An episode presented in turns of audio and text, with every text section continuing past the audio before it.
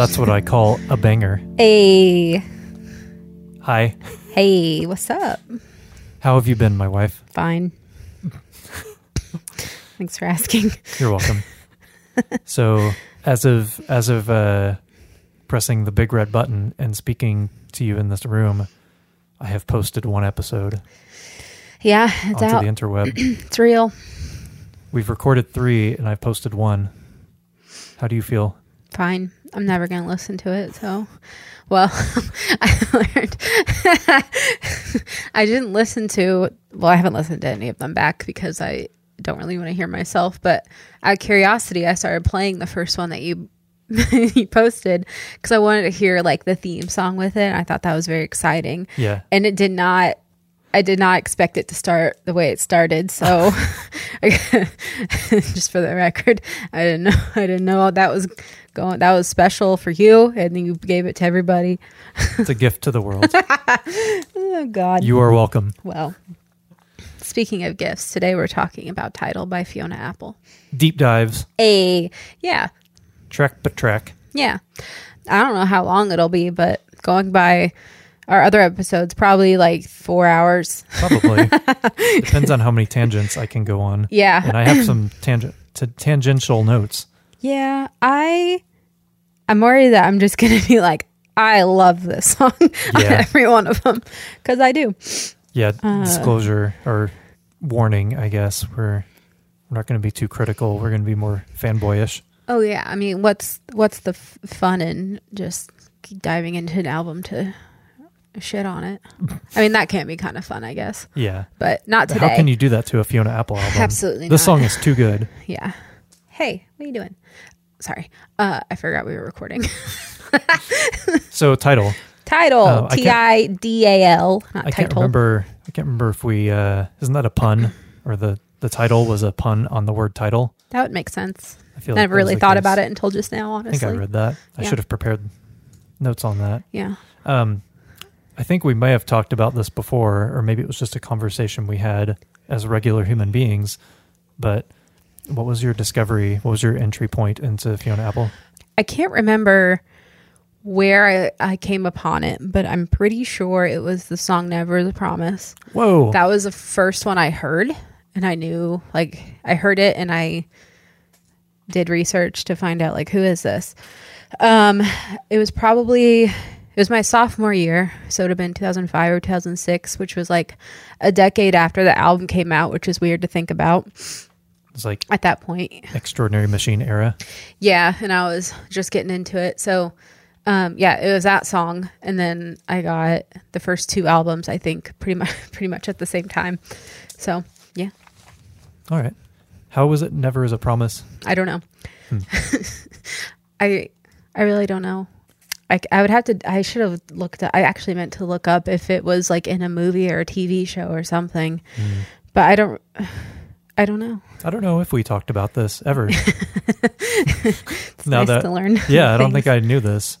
I, Yeah. I tend to remember things. I mean, that was the era in which I was just like scrounging for uh like women voiced music. I was trying everything out, like Kitty to like Ani DiFranco, and just trying to figure out what I liked and what I didn't. Um, Just because I, I just wanted, that's all I wanted.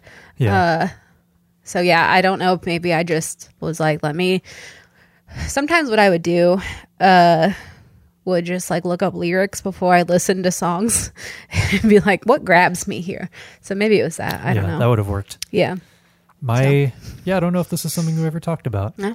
Yeah, 2005 or 6, that would have only been a year or two before we met. Mhm. Yeah. My my entry point, I guess regrettably, was just watching I Love the 90s Oh yeah.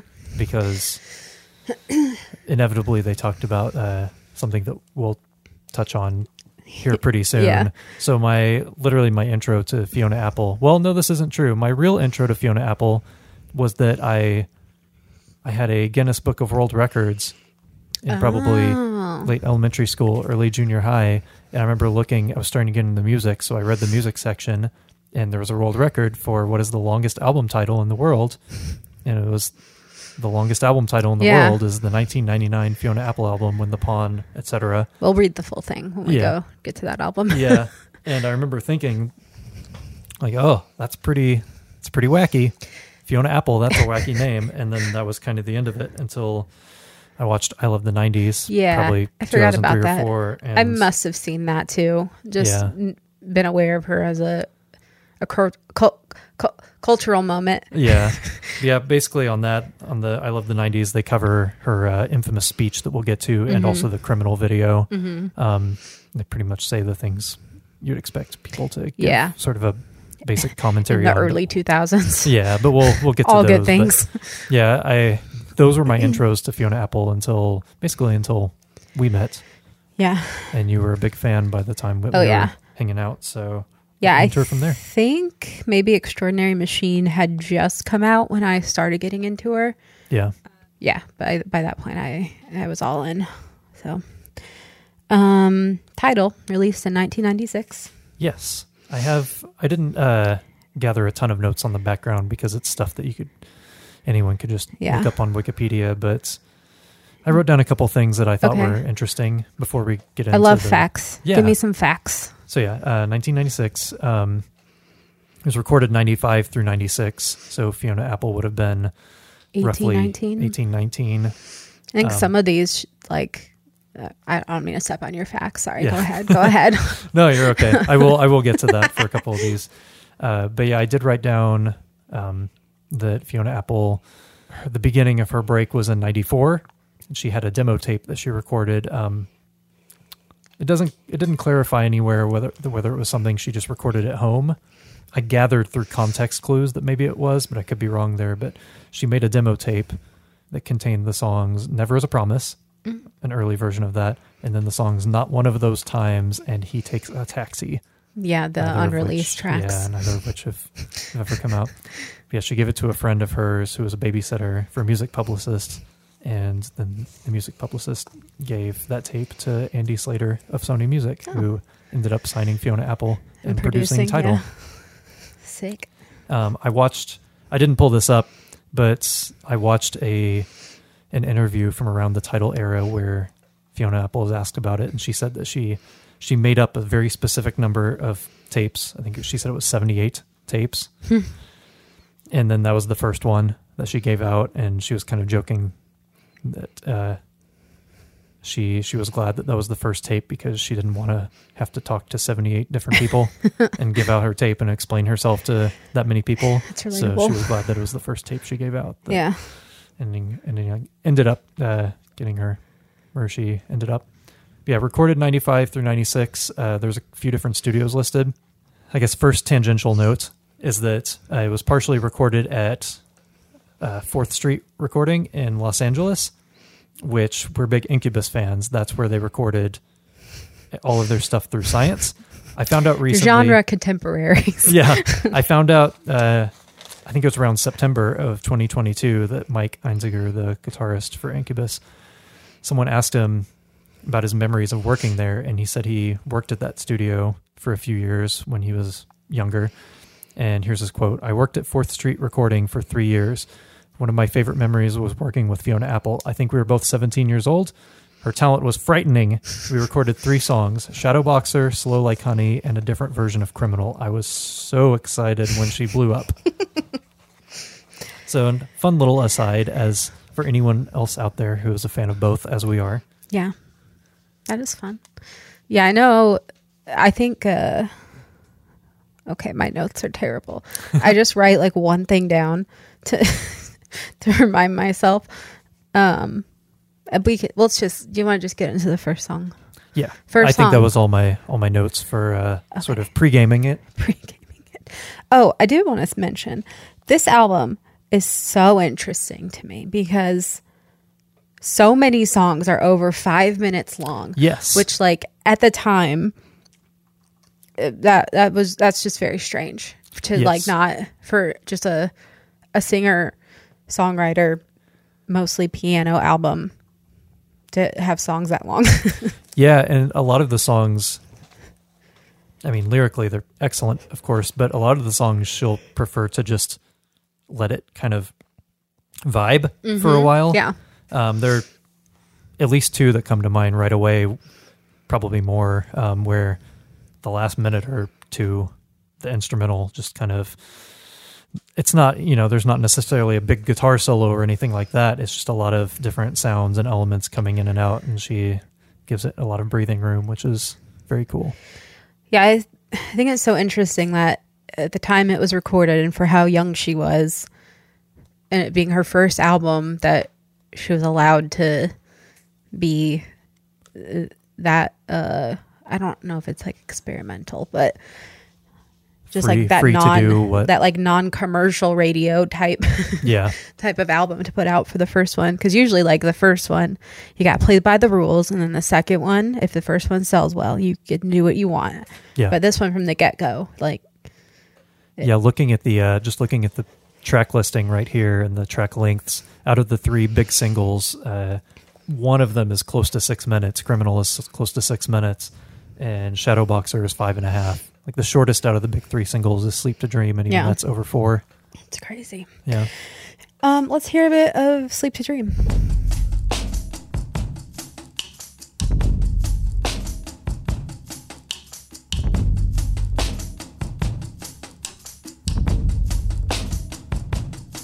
I tell you how I feel, but you don't care. I say, tell me the truth, but you don't dare. You say love is a hell you cannot bear. And I say, give me my back and then go there for all I care. I got my feet on the ground and I don't go to sleep to dream. You got your head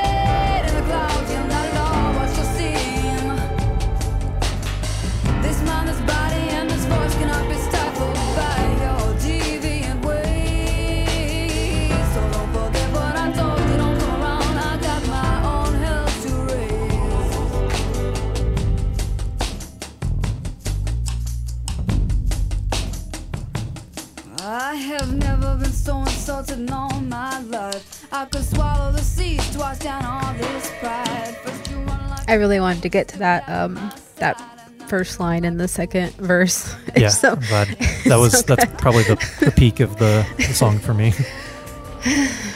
I uh when i was reading about the song there is a uh, very popular controversial artist nowadays who i will not name who said that was the And- best opening lines to a song. But it wasn't the idiot. opening. Yeah. Yeah.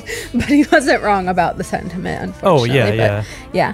I, Um, I I, I I don't know if appreciate is the right word, but I understand his being a big fan, and I understand his liking those lyrics. how do you not But yeah, idiot. It's not the opening lines. Oh, um, so this was the the third single, and this is actually the the song she won the VMA for when she made her big speech, yes, um, iconic speech. yes. Do we have a clip? I have a clip. Oh my word! The winner is Is that Elton John? Fiona Apple. I don't think is I ever Elton John. realized that was Elton John. That You got your head in the clouds and you're not at all what you seem. This is the voice cannot be stifled by your deviant ways. this was the '97 VMAs, so she was like Yes. 20. Yeah. Oh man. I didn't prepare a speech, and I'm sorry, but I'm glad that I didn't because I'm not going to do this like everybody else does it. Um, because everybody that I should be thanking, I'm really sorry, but I have to use this time. See, Maya Angelou said that we, we as human beings, at our best, can only create opportunities. And I'm going to use this opportunity the way that I want to use it. So what I want to say is, um, everybody out there that's watching, everybody that's watching this world, this world is bull. And you shouldn't model your life. Wait a second. You shouldn't model your life about what you think that we think is cool and what we're wearing and what we're saying and everything.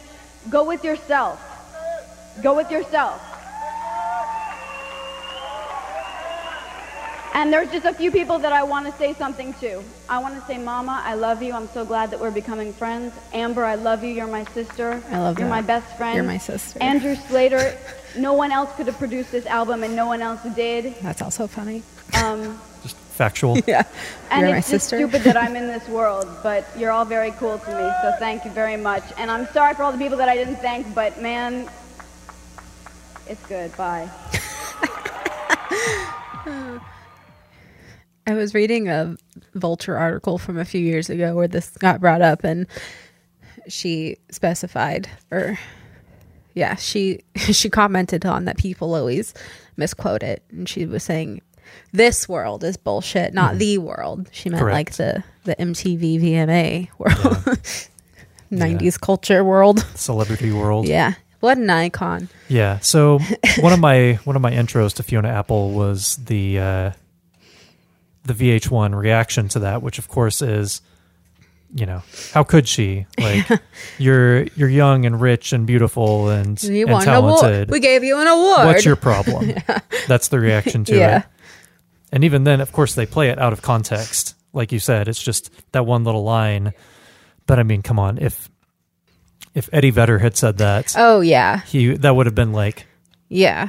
Uh, like a revolutionary moment Mm-hmm. in music, and instead, I wouldn't say that ruined her career or anything, but it was Made it a bit of a joke. yeah, But- yeah, Yeah, But made her that person. it aged very well. yes, yeah. Time has been very kind to that speech. Yeah. So I didn't want to. This isn't something I want to spend a whole lot of time on, but uh, when I was researching this album, um, there were a lot of very talented session musicians who played on this album. Mm-hmm. So I wanted to just kind of go down the list for some of these uh, real quick. I'm not going to name everyone's credentials because that would really make this four hours long. but for this for this song, "Sleep to Dream," we have Fiona, of course, um, on vocals and the piano. And it should be mentioned, all of the songs are written by Fiona Apple solely. Um, but on this, on Sleep to Dream, Fiona on vocals and piano, Jon Brion on guitar, vibraphone, and tack piano.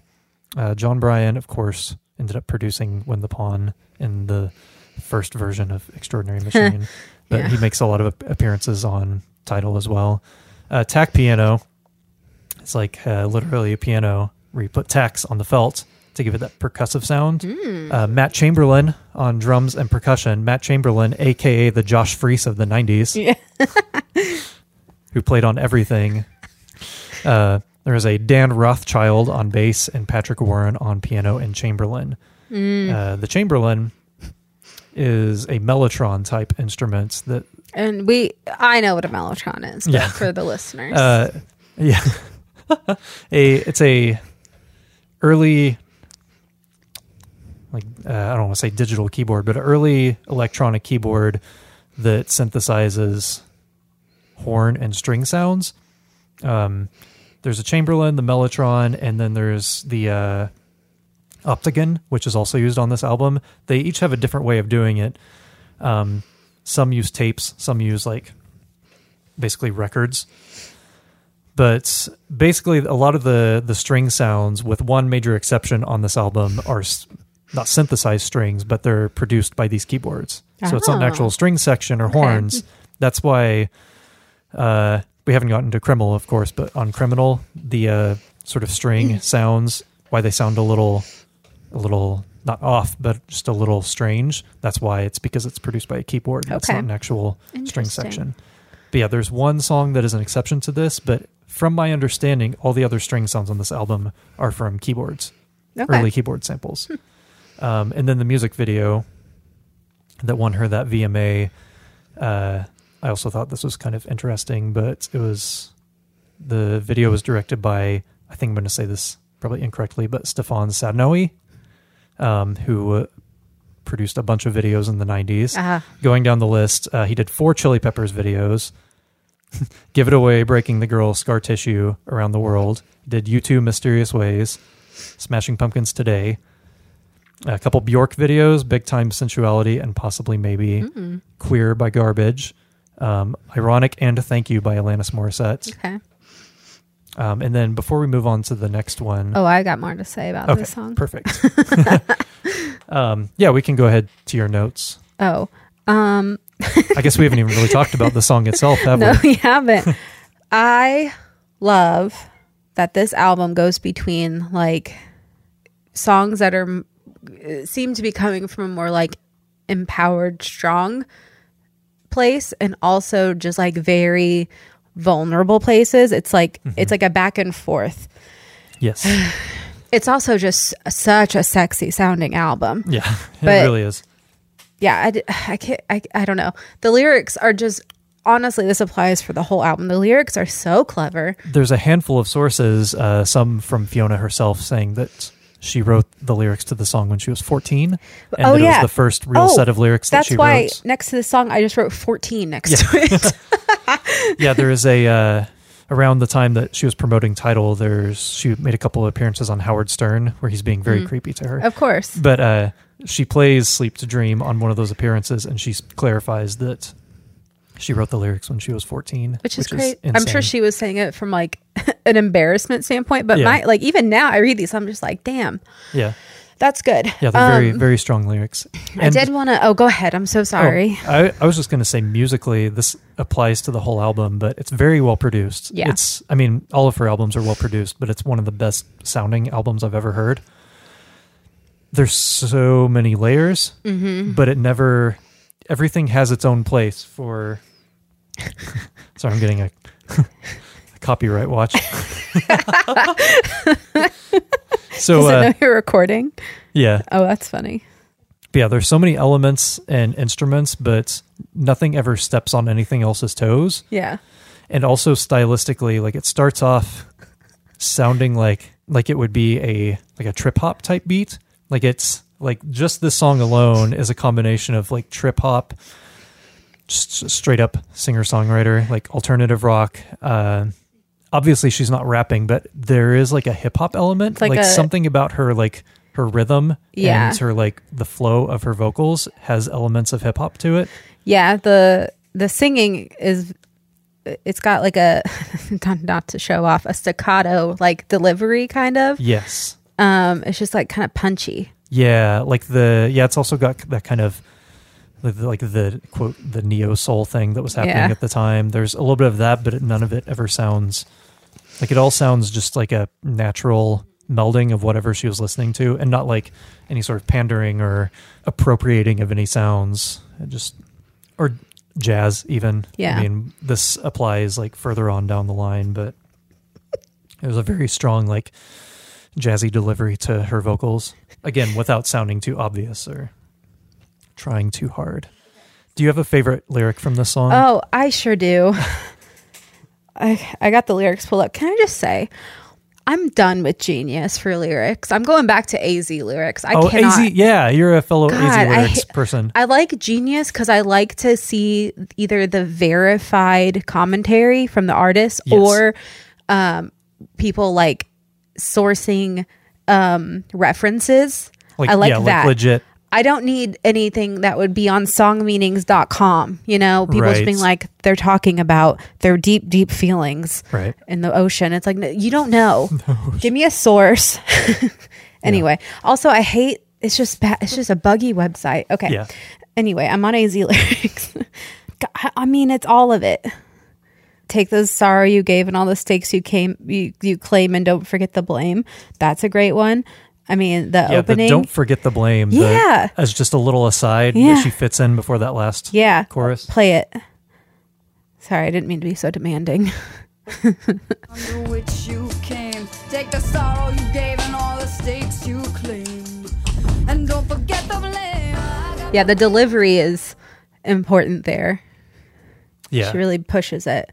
Also, just uh, you say love is the hell you cannot bear, and I say give me mine back, and then go there for all I care. yeah. Hot damn! Yeah. Just Fire, fitting that extra snaps. little I that can't little snap.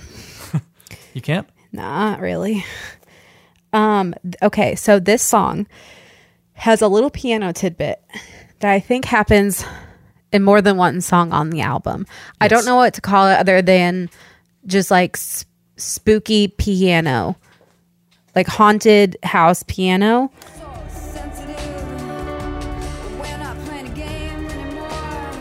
You hear it? Yeah. It's like s- haunted house piano rumblings. yeah. What's that called? Does that have a name? Probably, but I can't pull it right now, so I'm not even gonna try. I'm pretty sure it happens more than once on this album. Yes, Criminal has a lot of Yeah. it. I think It's there's another one, Criminal. but- yeah. Uh, one little extra thing before before we can move on, I I found a cover of the song by Bettye LaVette Oh. from 2005, Mhm. And Who it dat? appeared on an album. A uh, soul singer. Okay. Um, it appeared on an album she released that coincidentally is called "I've Got My Own Hell to Raise." Oh, I get it.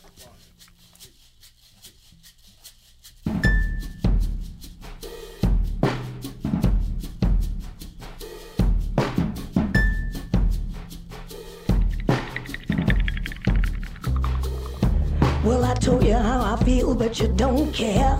I say, tell me the truth, but you don't dare. Say, love is a hill that you cannot bear. I say, give me mine back and take How old is she? there. For all I care. I've got my feet Sorry, on the ground and I don't sleep to dream. You got your head in the clouds and you ain't on what you seem. This mind, this body, this voice be stifled by your deviant ways. So don't you come here with that. I got my own hell to raise. She was born in 1946, so Oh. she would have been about 59 at the time. So she's Wow. 77 currently. That's crazy. Yep, That was a pretty good. good, cover. I like that. Yeah. That was neat. Uh, anything else on "Sleep to Dream"? I just love it. Yeah, it's a good song. So next we got Sullen Girl. You want to play a little bit? Days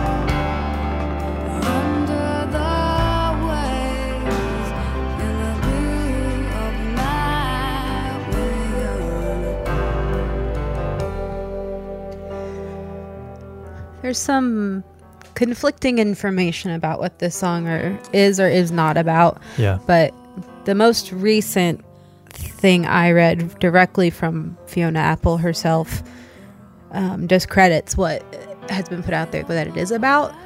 Um, so I'm not even gonna. Yeah. I'm not gonna touch on it. Google it if you want. yeah.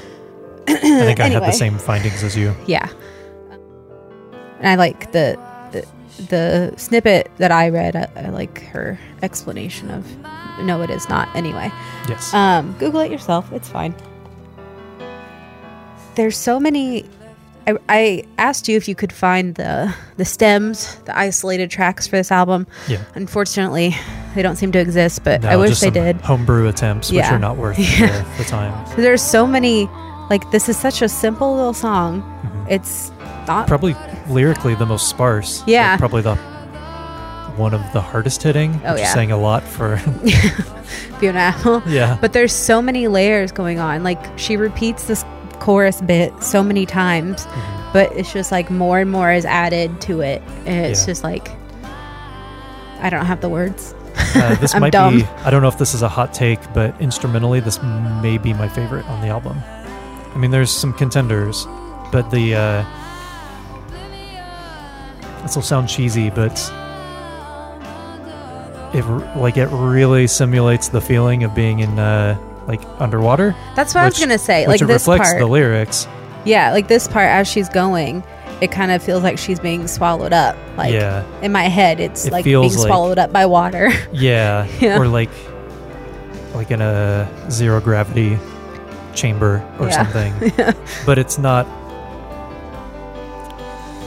it's not hitting you over the head with it like you know under the waves yeah, it's not like and then it's piping in some ocean yeah, sounds. yeah. it's it's subtle enough Yeah. to make it very effective. And there's uh, again the musicians we have here. It's um, Fiona Apple singing and playing piano, also playing the optigan, which again is kind of simulating some of the stranger sounds. Jon Brion guitar, vibraphone, dulcetone, which is another kind of mallet instrument, and the marimba, again another mallet instrument. Matt Chamberlain on drums. I'm going to say his name wrong, but Greg Lees on the pedal steel, which the pedal steel I feel like is very important to the song. Greg Richling on bass, and then Patrick Warren on the Chamberlin. Mm.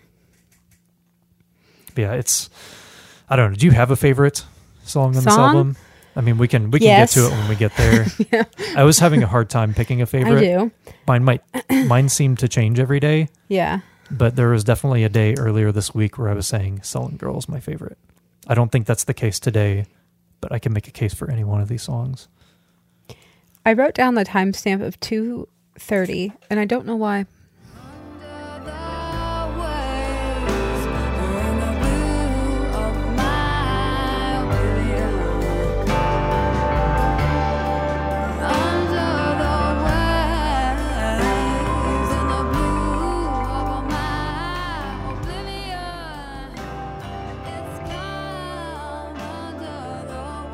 Okay.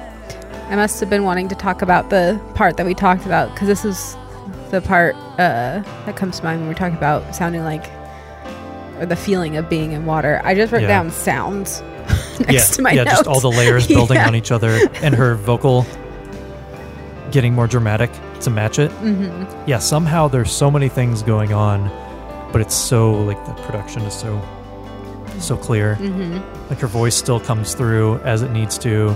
You can pick apart the drums and the bass and all these like interesting little sounds. It's Yeah. not muddy and it's not, but it also doesn't sound too sterile. Mm-hmm. It sounds extremely organic. Like it's, I can't like drive the the point too far, but it's yeah, it's such a well done album. I I will say I listened to this album probably maybe 10 times in the last week Yeah, to same. prepare for this and not once did I think "Oh, I'm tired of listening to this. Every Yeah, time I listened to it it was a treat. Yeah, like there are some albums that that hit you right away, but then they have sort of a short shelf life. And then there are some albums that don't grab you right away, Mm-hmm. but then they they grow on you over time. And then probably some of my favorite albums are the ones where they hit you right away, but then they also continue to reveal themselves over time. Yeah. And that's this is definitely any Fiona Apple album is like that, but this one is definitely one of them. It's a gift that keeps giving. Yeah, I don't. I've never listened to this album so like not critically, but just intently. yeah. I was like really in tune. I was really paying attention because it's like Yeah. I got to find out something to talk about other than just like oh I love this song, which I'm I'm still Yeah. doing by the way. I think Yeah. I've said it with both, but um, I'm kind of I'm I'm I don't know. Sometimes listening too close can ruin something, but it was it was really interesting because Yeah.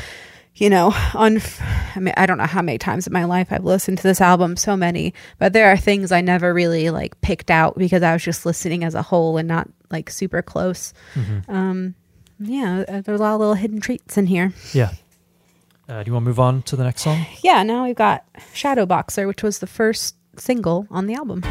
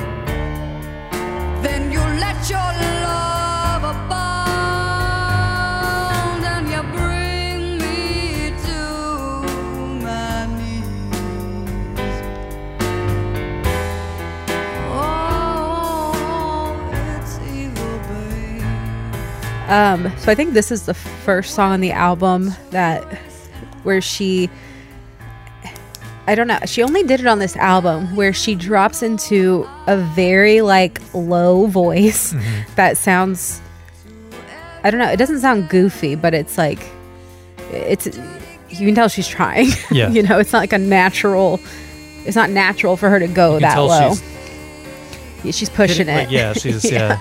yeah.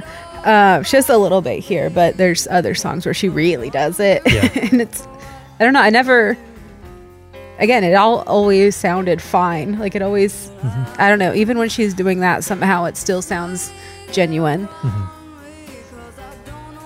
Uh, this may be out of the three big singles from this album. Um, this "Sleep to Dream" and "Criminal." Again, this might change tomorrow, but this may be my favorite out of those three. Yeah, I like this one a lot. It's a very good song. Uh, yeah, as you said, it was the first single. I have it that this was performed on SNL, but I couldn't find the video. Uh, So I'd like to see that Hmm. Those someday. I mean, yeah, I ch- even tried to look, do a quick like search outside of YouTube, but I couldn't find it quickly. But I also didn't look as hard as I could have. Uh, the music video, real quick, was directed by Jim Gable. Um, some other videos that he recorded were Danzig's Mother, uh, Fastball Out of My Head, Savage Garden, The Animal Song. Oh my God. John Mayer, Your Body is a No Wonderland. thanks. the Chicks Landslide. Nice. A couple videos for Dwight Yoakam. hmm And the majority of the 80s and 90s videos for the Rolling Stones. Great. We have, again, Fiona on vocals and piano, Jon Brion, vibraphone and tack piano, Danny Frankel on drums, Greg Richling on the bass, and Patrick Warren on the Chamberlin. Do you have any timestamps for this? I do. We just passed Okay. it, so I'll go right back to it. Darling,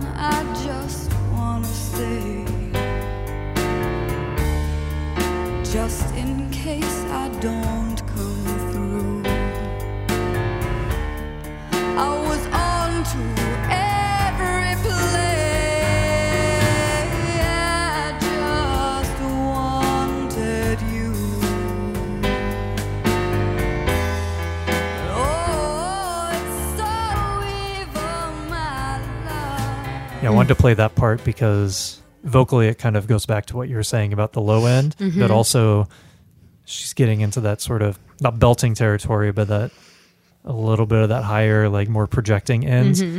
That swooshy sound going into that pre-chorus, the little it's The the, uh, second half of the second verse, and that little bit where the uh, the drums lay off the snare. It has that little hiccup thing. It's the only part in the song where it does it everything like lays back just a slight bit to like accentuate her vocal.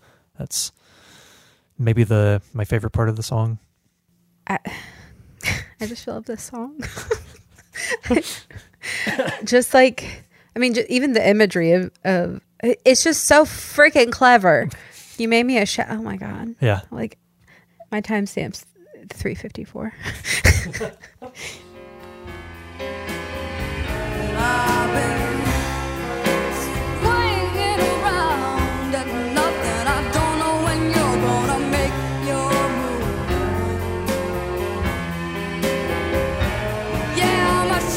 Oh yeah, she really lays into it here.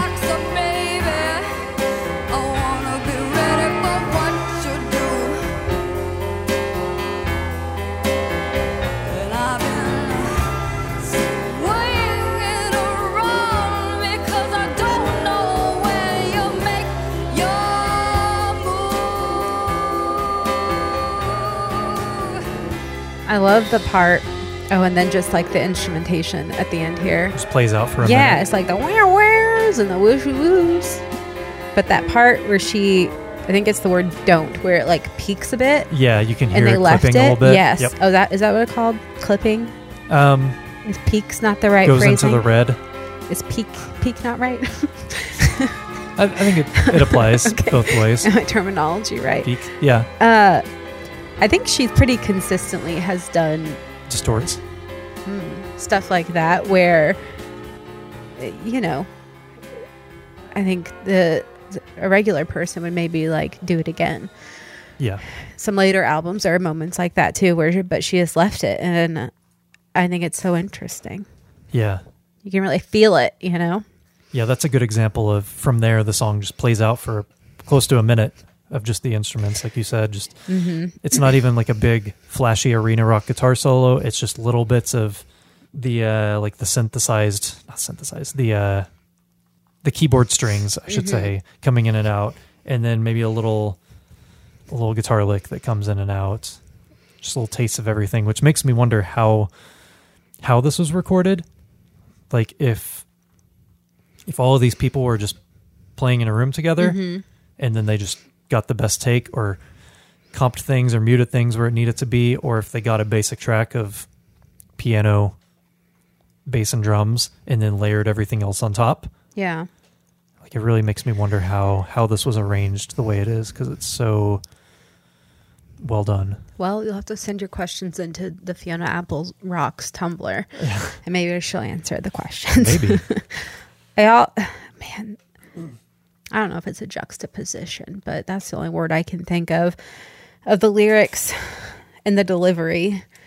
Because, like the lyrics uh, example, yes. if I let you get too close, you'll set your spell on me. Just in case I don't come through, I, I was on to every play. I just wanted you. They're very like yes. soft and and sad, but the delivery is no, I'm gonna fight you. Yeah. like look out, I'm ready to swing. Yeah, those so were much- that was the section I wanted Yeah. to point out as well.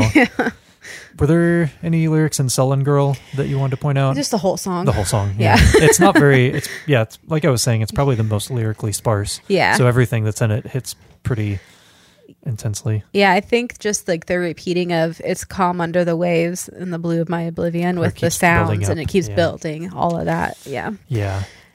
Um, I I also didn't realize like you were talking about listening to this album more intently in preparation for this, and I didn't realize until I was listening to it over this last week how in subtle ways I've uh not just me but like bands I've been in and different projects have like attempted to write this song. you know? yeah. I, I guess that's the best way I can put it. What do you mean? It's like trying to write your own shadow boxer. yeah. Why wouldn't someone want to? Yeah. But out of any Fiona Apple song, it's like this might be the one where I can point to a couple of times where it's like I've been involved in times where it's like, oh yeah, I guess that's maybe what we were trying to aim Mhm. for.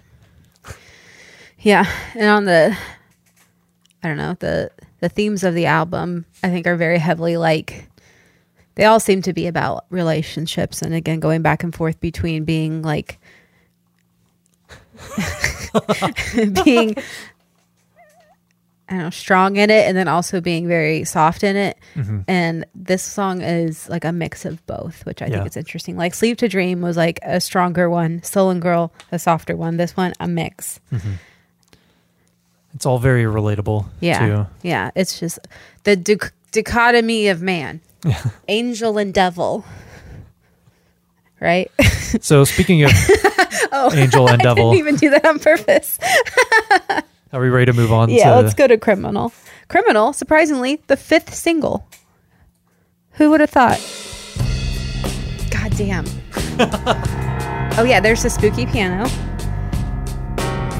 Nick, can you can you go back again? Just listen to that opening bass line. I love it. Is that a bass? Yeah. Okay.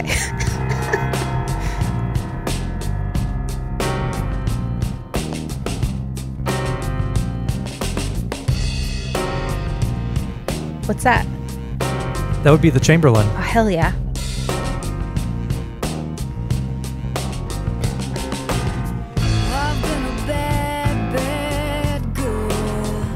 What's that?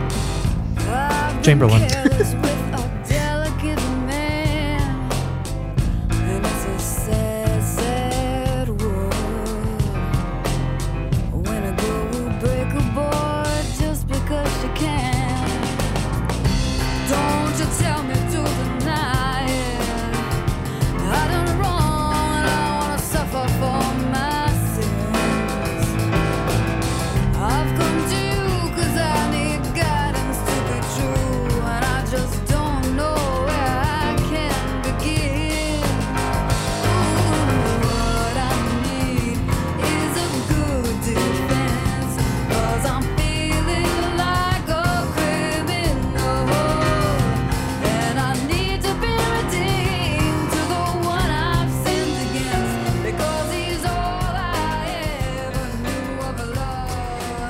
one of those songs that, for as popular as it was and is, as many times as I've heard it, it I don't get I don't get tired of it. It's Yeah, such a good neither. song. It's so cheeky. Yeah. Love it. Also, listening to this song as like a 16 year old. Oh yeah. I mean, most of this album, like, I feel too stupid for it now most of the time, but I was definitely like, I didn't understand. I wasn't wise enough, but I'm glad I had it. yeah. Yeah, uh I I have it that um I guess Fiona Fiona can't speak her name. Fiona wrote this song in about 45 minutes Crazy. because she was requested to to have a hit on the album. So she wrote Criminal. Does she? Are there? uh I don't know if they're harmonies, but it, or is it like a layered vocal on this one? Or am I misremembering? It sounds like maybe maybe in the chorus she Yeah. either double tracked herself Yeah, or there's it. some sort of Double like track. delay on her vocal. Yeah, but this is the first song. I think isn't it? This is the first song that has that. On the I believe so. Yeah, I was, which is interesting. yeah, I was thinking um, it's a pretty pretty light on harmonies. Yeah. the whole album as a whole. There Mhm. are some coming Yeah. up, but yeah, I I do think this is the first song that has any any sort of double tracking or whether genuine or you know whether she actually tracked the chorus twice or whether they did some sort of delay Yeah. to to make it sound that way. Kind of flesh out the track. Yeah really the for as many things going on here all we have instrumentally are its drums bass guitar piano and the Chamberlin is doing a lot of the heavy lifting. I also have it here that according to the credits on wikipedia i couldn't verify this through actual credits in the liner notes because I couldn't find any on the actual album. But Patrick Warren plays the piano apparently. Fiona is just credited for vocals. Interesting. Yeah. Banging it out.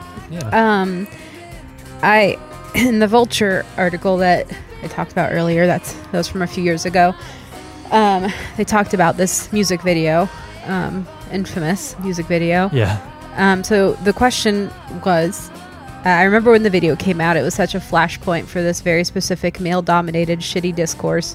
People fixated on your body and perceived sexuality using phrases like heroin chic and dubbing your performance pornographic. What do you think about when you watch the video now? Um, and she says that she hasn't watched it in a while and she's friends with the director and everything was just set up when she got there. She didn't get the treatment of the video beforehand. Um, they, this is my the quote I like.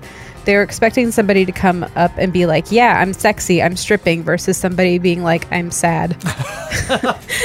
Which I think makes the video yeah, like Yeah, I think that's Oh. that part. Oh yeah, yeah, it's great. What is that? That the that's the Chamberlin. okay? Like a flute setting probably. Wow. Yeah, the uh, the music video was directed by Mark Romanek. Mm-hmm. Um, again, a ton of videos. So just reading down the list because there are some interesting ones. In Vogue for Your Mind, Lenny Kravitz, Are You Gonna Go My Way? A couple David Bowie videos from the early '90s. Nine Inch Nails, Closer. REM Strange Currencies, which was not a big hit, but it's one of my favorite REM songs, so Oh, I wanted to mention it. Scream by Michael and Janet Jackson, which is another song I like. Eels Novocaine for the Soul. Weezer El Scorcho. Beck, Devil's Haircut, Macy Gray, I Try, No Doubt, Hella Good, Audioslave, Cochise, Johnny Cash Hurt, which is huge, of Mhm. course. Um, Chili Peppers Can't Stop, Jay Z 99 Problems, Taylor Swift Shake It Off, and Criminal. I also like that. Pretty much the last whole minute of the song is just again instrumental. grooving, yeah. yeah, You got that little uh, little melody that comes in and out, but yeah, it's just Mhm. It's a hit. she just lets it ride out. It's Yeah. yeah, it's almost a six minute song. And it's probably her biggest hit. Mm-hmm. And they just Uh, let her let her do it. Yeah, also won an MTV VMA. You got, apparently- you got a clip. I got a couple clips. Oh, wow. I got three different things to play related to this song. Okay. So the first thing is this was apparently one of the last two videos that Beavis and Butthead reviewed Oh yeah, in their initial run. yeah. You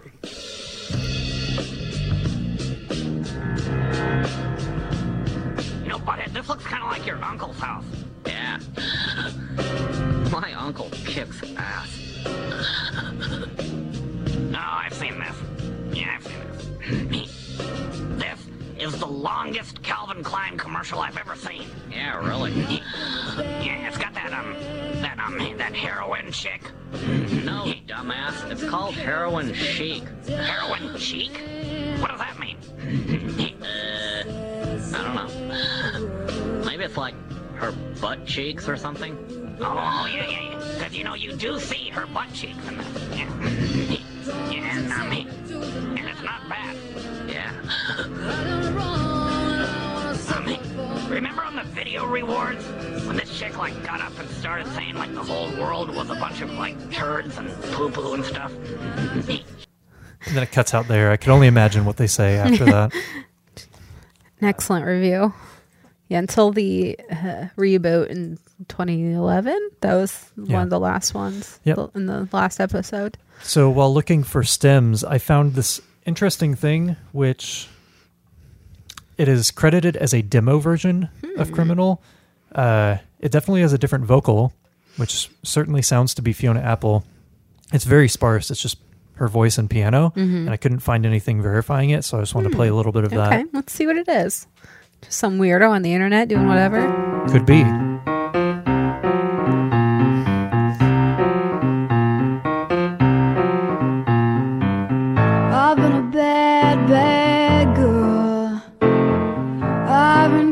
With a delicate man. And it's a sad, sad world. When a girl will break a boy just because she can. Don't you tell me to deny it. I've done wrong and I wanna suffer for my sins. I come to you cause I need guidance to be true, and I just don't know where to begin.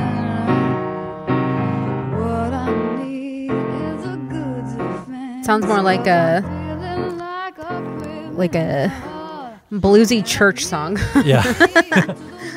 I mean, it sounds definitely sounds like her. yeah. but it's kind of interesting. There's not really any any background to this that I could Again, find. you gotta gotta ask the Fiona Apple Rocks Tumblr I'm gonna have to. the info. Uh, one other thing I wanted to play real fast Mm-hmm, is a cover of this song by Natalie Cole. Oh yeah, I read that she did a cover of this. Yeah, from did not listen to it 2006. though. Let's hear it.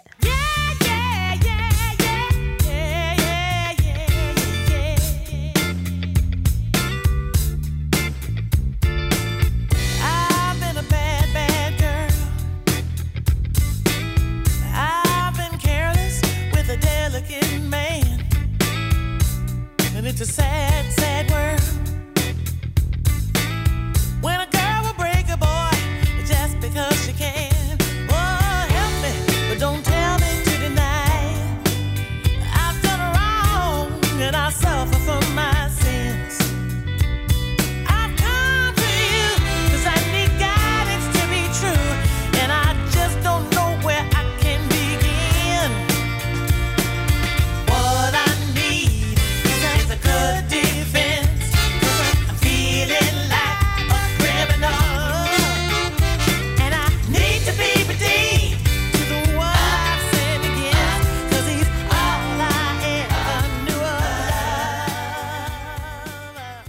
I think that's the only cover of Criminal I'll allow. No one Yeah. else. No one else can It's touch good. it. Yeah. yeah. It took me by surprise when I first heard it. Does that Sly and the Family Yeah. Stone like yeah, yeah, Yeah. yeah, that thing. Uh, any what are your thoughts on Criminal? Love it. Love it. Yeah. yeah. She wrote it in 45 minutes to have a hit. Like that's She did it. she doesn't seem to hate the song. No. because you know sometimes you have artists who who write their obligatory hit and then just disown it. But Mm-hmm. Yeah. she played it when we saw her. Yeah. Good song. Yeah, Classic. yeah, yeah. I'm like you. I don't get tired of it. They, I hear it on the radio every once in a while. I still get stoked every time. Yeah. And they play the full song too, Yeah. not a radio edit or anything. out, instrumental outro and everything. Yeah. A quick aside: uh, Yes. these singles, I I looked up to see if there were any interesting B sides. Mm-hmm. For the most part, it's Just like radio versions. radio or- versions. Yeah. Uh, the Macarena mix. Yeah, the Macarena mix. Yeah, it's either going to be a radio edit and then the album, full album version. Sometimes it would just be another song from the album. Usually they seem to pick like Never Is a Promise and Pale September as other B sides. or it'd be like live versions of various songs. It seemed to depend on the country you're in, what B sides you got, but it usually stuck to that. There's not any like secret non-album B side on any of these. No, Yeah, we I'm- can go ahead and move on to the next Okay. one. Yeah, next we got Slow Like Honey, which is the second single on the album, which I think is very interesting. Yeah. b- Uh, before I play it, I I tried to do some research, and it from what I could tell, it might have been there were three like promo singles and then three sort of full Hmm. Treatment singles. Interesting. Usually, Wikipedia You know, clarifies. Yeah, Anyone Anyone can, can- edit. so I looked on I looked on Discogs, and it it appeared just on on the surface that Sleep to Dream, Shadowboxer, and Criminal were like the three singles got that got the big push, Mm-hmm. and then Slow Like Honey, First Taste, and Never Was a Promise were like promo singles. Hmm. But two of those songs still got videos. yeah. So anyway, who knows? Uh, yeah, Slow Like Honey.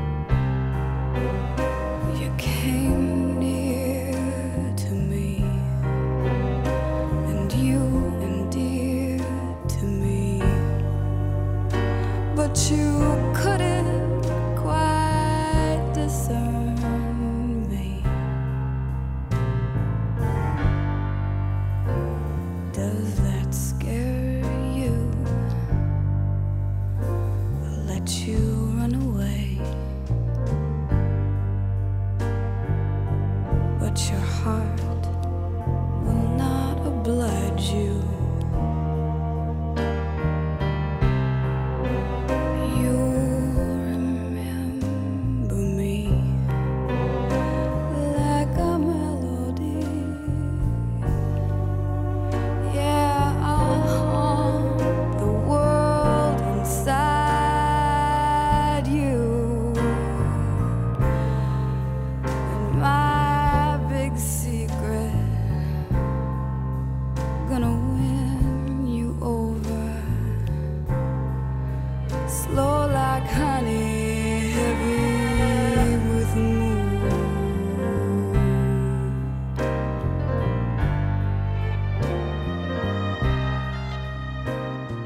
another song where she really drops into the low register. Yeah. I just gotta say, this might be the sexiest song.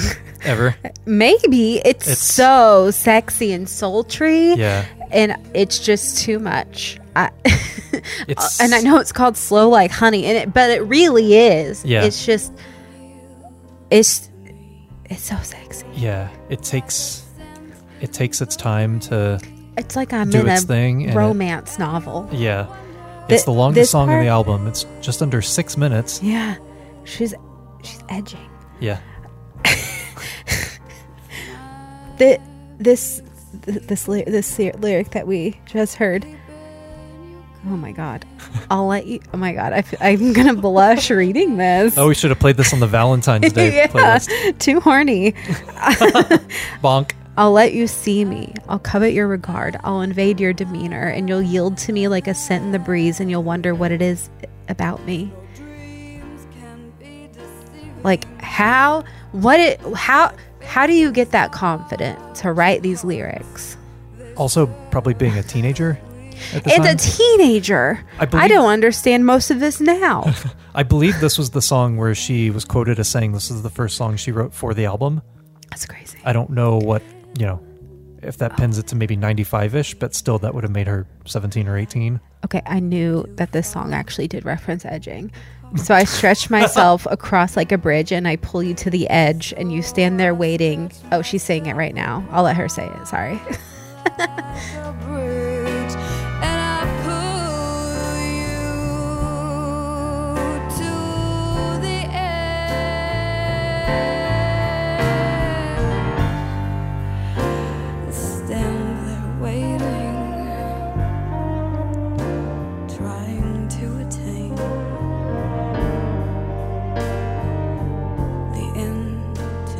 satisfy the story.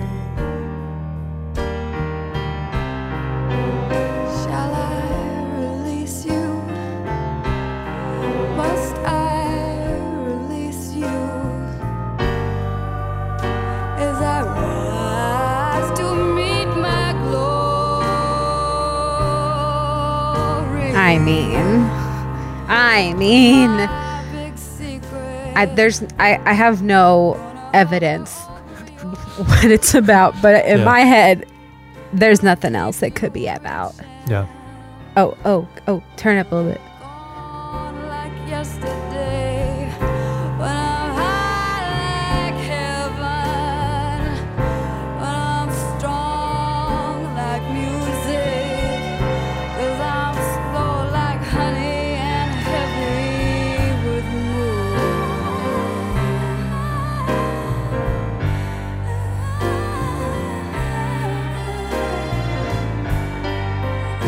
Those little ahs.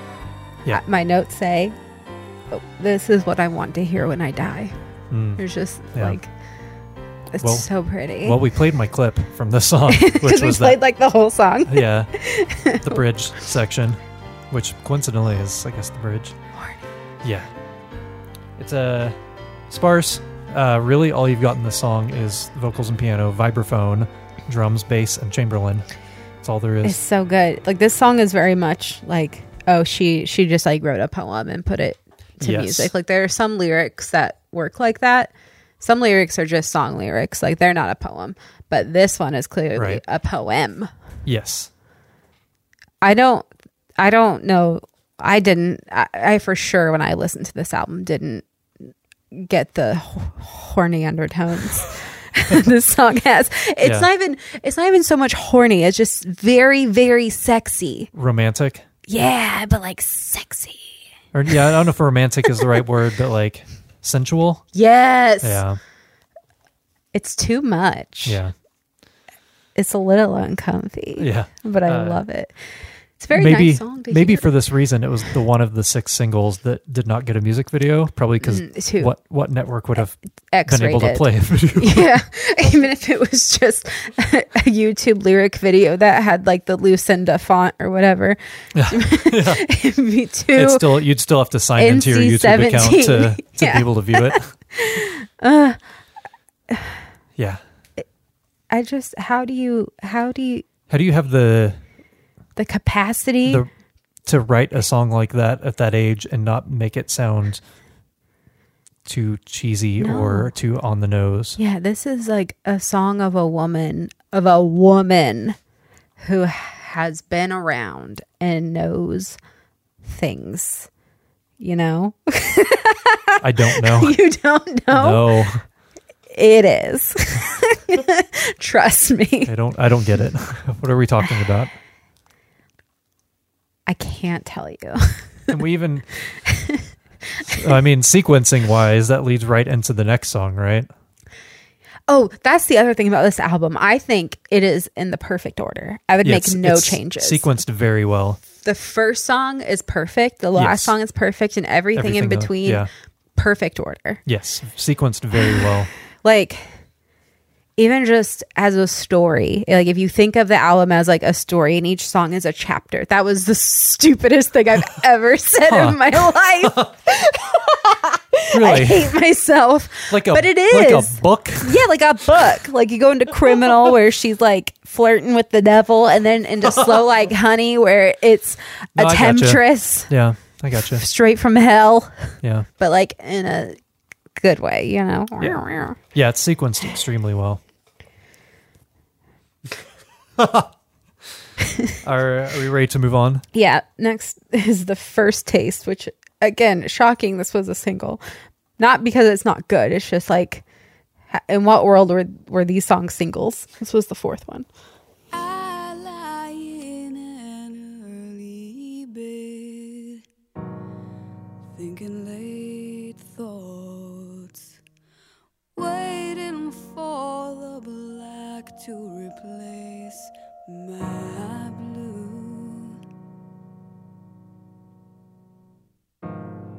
I do not struggle in your web because it was my aim to get caught.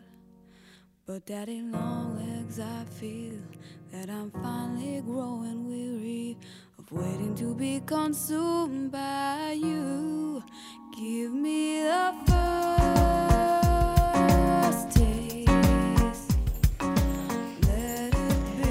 Yeah, so this is a song written from the perspective of, of Charlotte from Charlotte's Web. Wait, that's not right. Charlotte was the spider. she wasn't the bug. Huh. What is it? What is. Does the little funky little beat when the chorus comes in? Mm-hmm. Oh, we have to go back to that. Does that have a name? Do you know what I'm talking about? When I, did my little jig. So I don't know if this is correct. Uh, I was thinking it was almost kind of bossa nova y, what Like does a- that mean? like a sort of like a down tempo bossa nova. What's a bossa nova? Is that some sort of star? Yeah. it's the constellation. mm-hmm Do you know what I'm talking about though?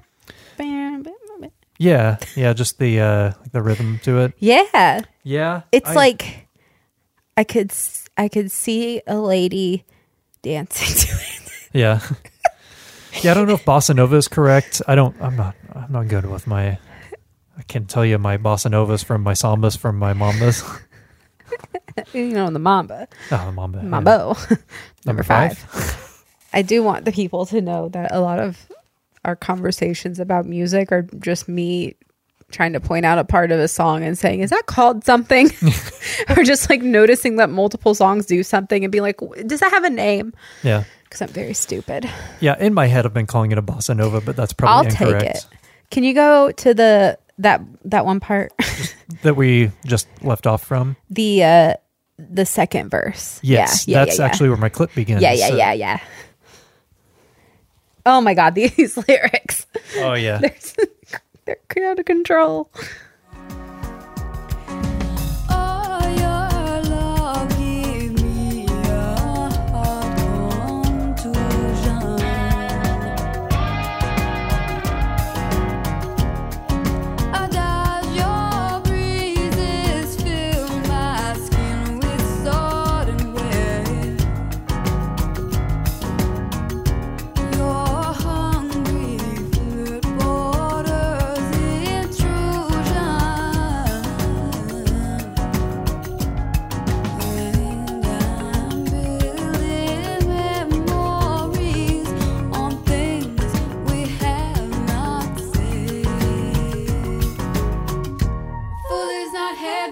Empty, not nearly my love, not nearly my love, not nearly.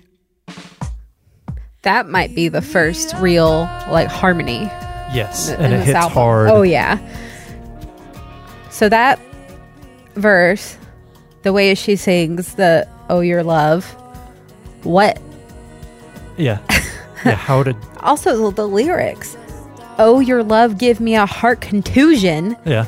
Adagio breezes fill my skin with sudden red. Yeah. What? Yeah. I don't even know what that means. What is a contusion? what is adagio? Yeah. oh, is this? Cut this out if you have to. Is it like a Middle Eastern type of? There's yeah, there's those kind Okay. of elements. Whatever that sound is, I think it's coming from the uh the Chamberlin, Yeah. but that sort of stringed instrument Mm-hmm. sound that's it's either a very affected guitar or it's like a string sound coming from the Chamberlin. But yeah, it's sort of Middle Eastern sounding. Mm-hmm. Uh, but yeah, I know what you mean. And it comes in, it came in while we were playing the clip, and it comes Mm-hmm. in later in the song. But yeah, this is another one where the instrumentation, you've got like that sound, whatever it is. The guitar, Mm-hmm. oh, the guitar in the song. The marimba is pretty heavy. There's tack piano. There's, I probably said vibraphone already. I don't know. There's too many things going on. in this part. There's just so many layers happening, Yeah. but it doesn't. It's not overwhelming. It's not too much. It just yeah. it just works. Yeah. This is also. Oh my god, it's just so good. I just love it so much. Yeah. Um, this is another one that, like, the sound.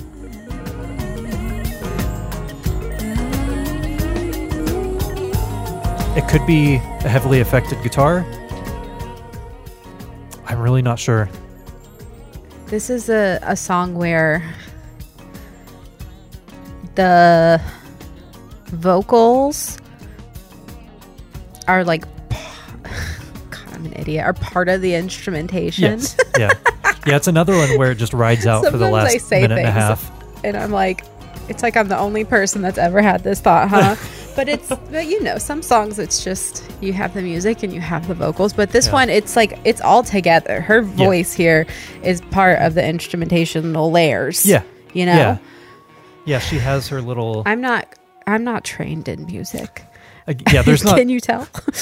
there's not any again there's not any solos to speak of but it's like she has her little bit in that last that whole outro where she does that wordless vocal that kind of takes the forefront and then that sort of does its thing and then that weird guitar sound comes in and then you have the tack piano come in it's like each thing they each have their moments but it it's all so smooth the way it's done yeah again one of my probably top three like instrumental tracks on the album Yeah. for me it's just so enjoyable to listen to.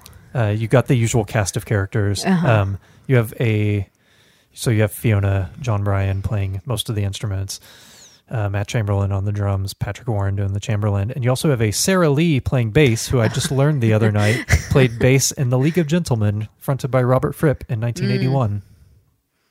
Interesting. Love to hear what she has to say about that. Oh yeah, yeah. Uh, there was a music video for this song that I want to say I might be wrong in saying this, but I think I read somewhere that it wasn't officially released at the time. Like it's out there on the internet now, but it's the one where she's at a party and there's people just sort of dancing around her. Uh, a few of them. yeah, yeah, a few of them. Uh, this is the one that's a little less hungover than Yeah. criminal. This is more like the during the party rather than the after party. Uh, it was directed by Dewey Nicks, uh, who didn't have a whole lot of credits, Hmm. but he also directed the video for Incubus "Are You In," That makes which was another party video. Yeah. I, you know, I'm not that familiar with Fiona Apple's videography. I should really just, we should just go through all of them one night. I wasn't either. I did watch the five videos for this album. I didn't. Yeah. so I guess well, "Sleep to Dream" is the one where she's in a bedroom and Yeah. seems like she's suffering Uh-huh. insomnia and then she gets like zapped away. Yeah. Yeah. Um, Shadow Boxer is the black and white one where she's in the studio on a piano, like looking Yeah. like kind of I don't know if I remember that. I'm sure I've seen them all at some point, but I just haven't watched them all very much. yeah, the criminal, of course. Yeah. And then yeah, this one at the party. The notable thing about this one is that it it had a lot of scenes of um, I don't know what you'd say non-traditional couples. Like there are a lot Oh, of yeah, yeah, yeah. interracial couples, a lot Mhm. of LGBTQ couples, which at the time 96, 97 was unheard Oh, of. yeah. That's scandalous. Back then, we only had three letters and we only had LGB. yeah. we hadn't added the others yet. Yeah, yeah. It's a probably the most bizarre video out of the the five, but I do appreciate it for that. Um, any other thoughts? I'm not on, ready for the next song, but Yeah, I my notes just say I D E K, which means I don't even know yeah. because I don't I don't know what to say about it. I'm gonna cry. Go ahead.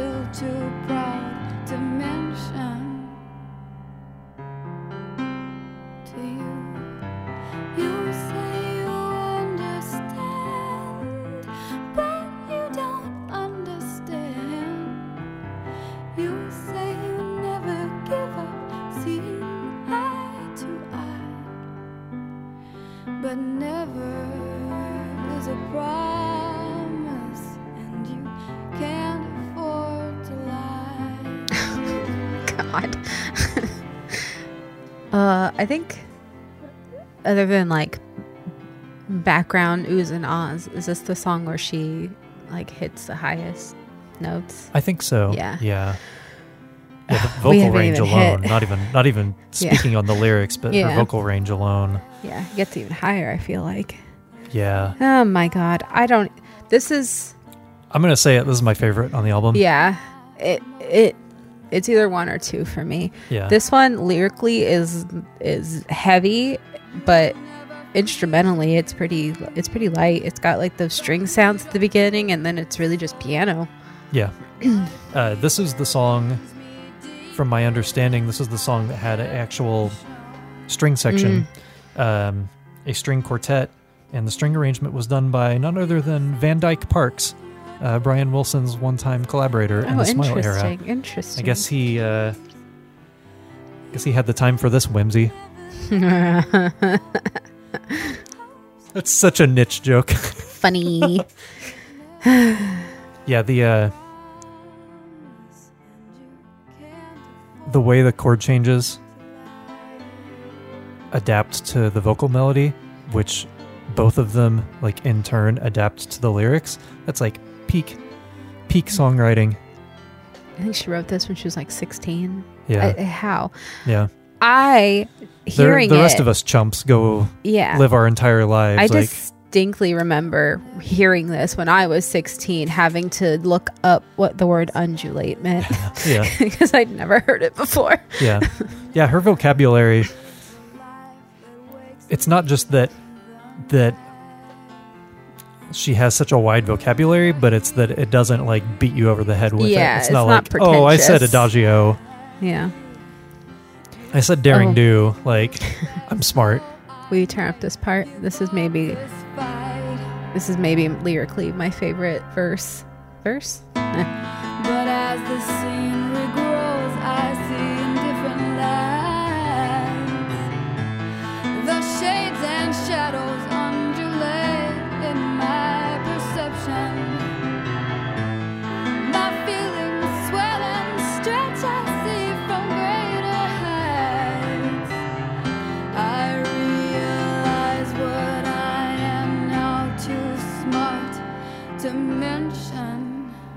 I could think about that line for the rest of my life.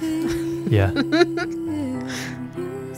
just a little bit of extra resentment Mm-hmm. in that line and Mhm. like the i didn't like sit and like figure out the actual like notes in that melody but it almost sounds it sounds like it's the same notes but there's just like a little bit more of a minor key thing there just going beyond even her delivery of it but it sounds like it's the same chord progression as the other times Yeah. but it's just i think it's just the way she delivers it Yeah. And just like the way the piano is just like very very poundy in the background. Yeah. The way the backing vocals come in at certain times, it's not the same time Yeah. each verse. And it's not the same harmony Yeah. either. Yeah. It's yeah. Yeah, extremely well done. It's tough to listen to. Yeah. I know she said that this is the one like Oh yeah. the song from the album that she won't do live anymore. Yeah, we were getting caught up on the uh, Fiona Apple answering your questions videos from recent years, and one of the questions was which songs won't she play anymore for whatever reason, and this was one of them. Mhm. And she started to say because it's sad, and then she took it back and she just said that she didn't want to be there anymore. Yeah. which I get. I listened to this song so much, Yeah. and I was like 16, 17 Yeah. um, and as established in the previous episode, I was Yeah. sad. I was very sad. I was listening to you know Bayside with the. the more direct lyrics and then Yeah. also this wrapping my head around This which is like predetermining what what would probably happen. Is that correct? Like like there are points in the lyrics what is let me I don't know, I, let me pull them up.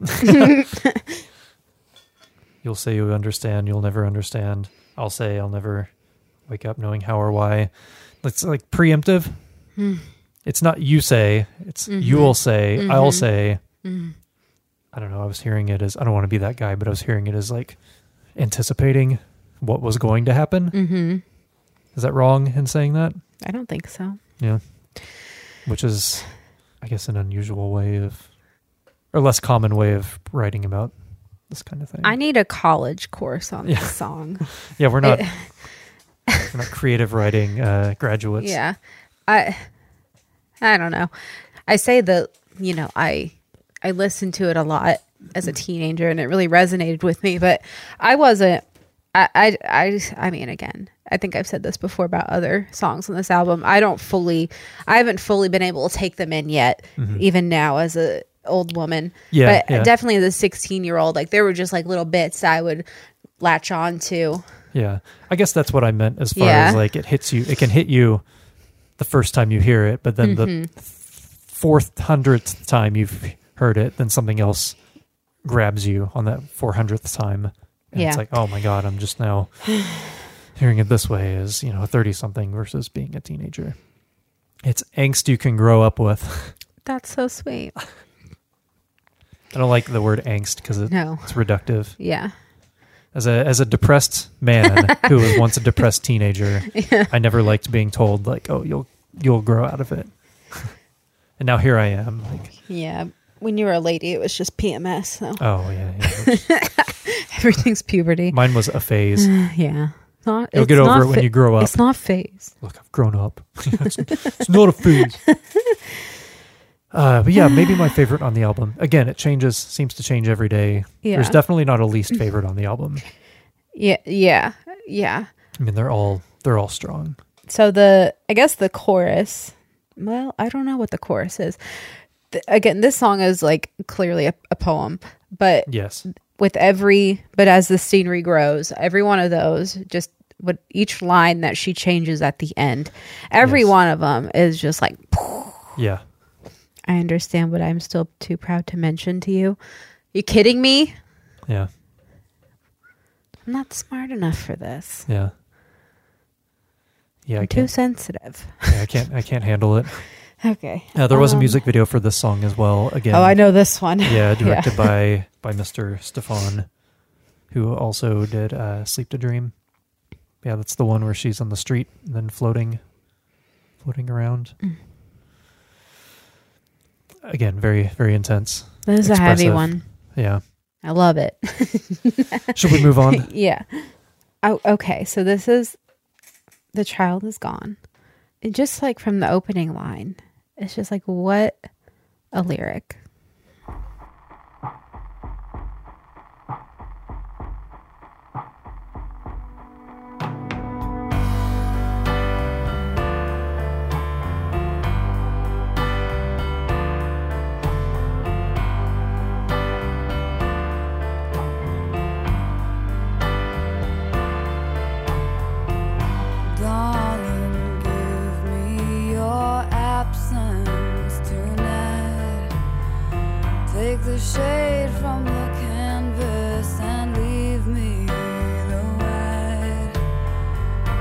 Me the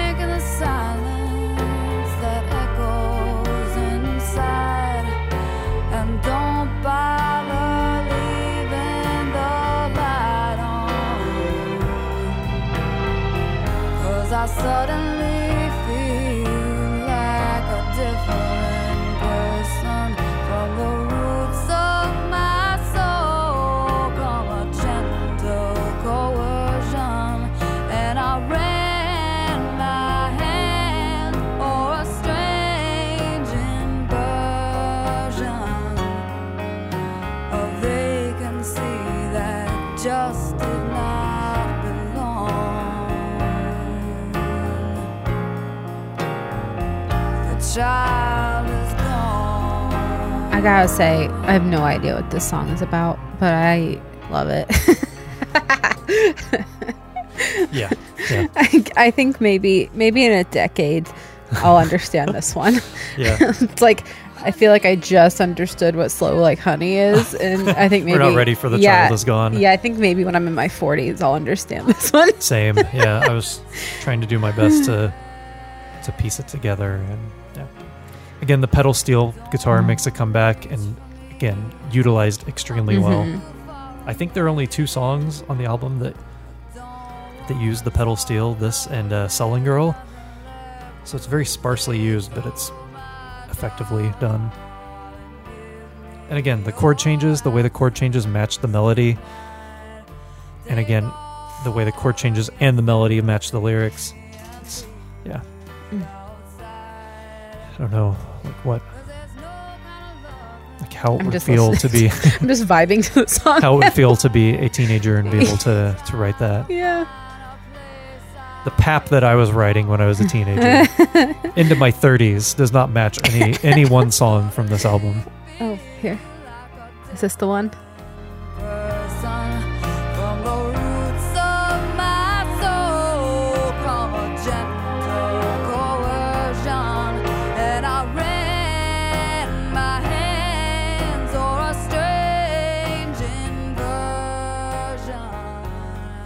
Yeah, something that I was going to mention during Criminal specifically, but it really applies to any of these. I think there are a lot of. I mean, there's repeated choruses in every song, but there's a lot of double choruses. Mm-hmm. In just about every chorus in every song, she doesn't sing it the exact same way Yeah. twice. There's a slightly different inflection, or even just a change in vibrato, or a mm-hmm. different run. But each one is is placed where it needs to be. Like it builds up where it needs to. It doesn't run where it needs to without. You know, there's never a point where it's oh she's getting too showy with her voice. Yeah. Yeah, Even, though even clearly she has that capability. Oh yeah. Even like a Fiona Apple run is not I'm not I'm not putting anyone down here. yeah, Compared to like a Christina Aguilera run, Yeah. they're very different. yeah, yeah. but I, I don't know. It it kind of has the same kind of kind of oomph to it, you know. Yeah. Yeah. Yeah, there's definitely a lot of capability there, Oh. and I just like that little. yeah, the, the steel. Yeah. Also, uh, her piano playing. Mm. Other than apparently criminal, like that, all the piano has has been uh, has been Fiona, and it's. I mean, it's very like tasteful. Like you mentioned, I think it was in "Never Is a Promise," that last chorus, I guess you would call it, where you can kind of hear her like pounding the chords out. But it's there are the parts where she like backs up, and like her sense of dynamics is is excellent. Yeah, you I mean, forget how good of a piano player she is. Yeah. She's like classically trained or whatever. yeah, It's nice. yeah, I think it's good. yeah. We're good critics. Yeah. Yeah, I don't have a lot to say about this song. Um, just because I'm too stupid to understand it yet. So Yeah. one day. Are we moving on? Yeah, this next one, Pale September, it might be. It's prob well, I, it might be like my third favorite on the yeah, album. it's Yeah, Yeah. Give, give give give me a little bit.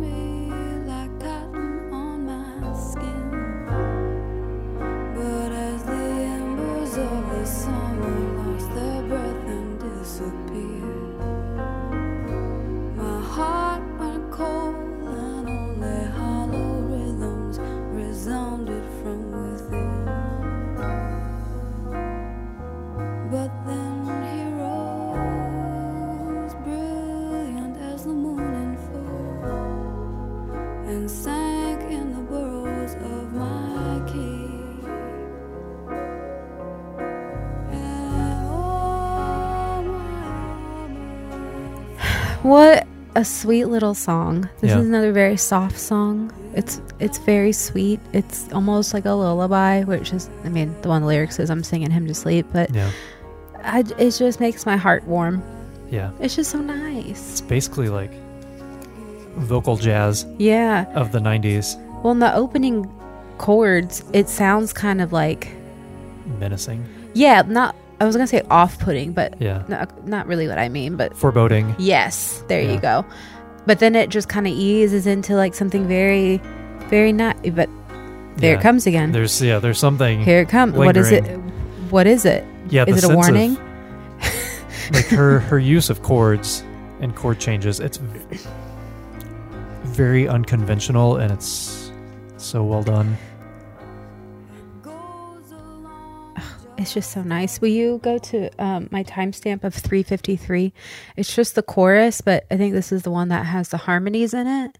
Again, very excellent use of harmonies. There's not a lot on this album, which I didn't realize until we just started listening. i didn't either the ones like the ones that do happen always stuck out to me Yeah. but i didn't like this song uh never's a promise and the first taste they always stuck out to me but it wasn't yeah until i was really listening i thought oh that's are it. about it yeah All the other parts have that foreboding Mhm. chord thingy, but this one, it's got a nice one. lilting yeah. Tack piano there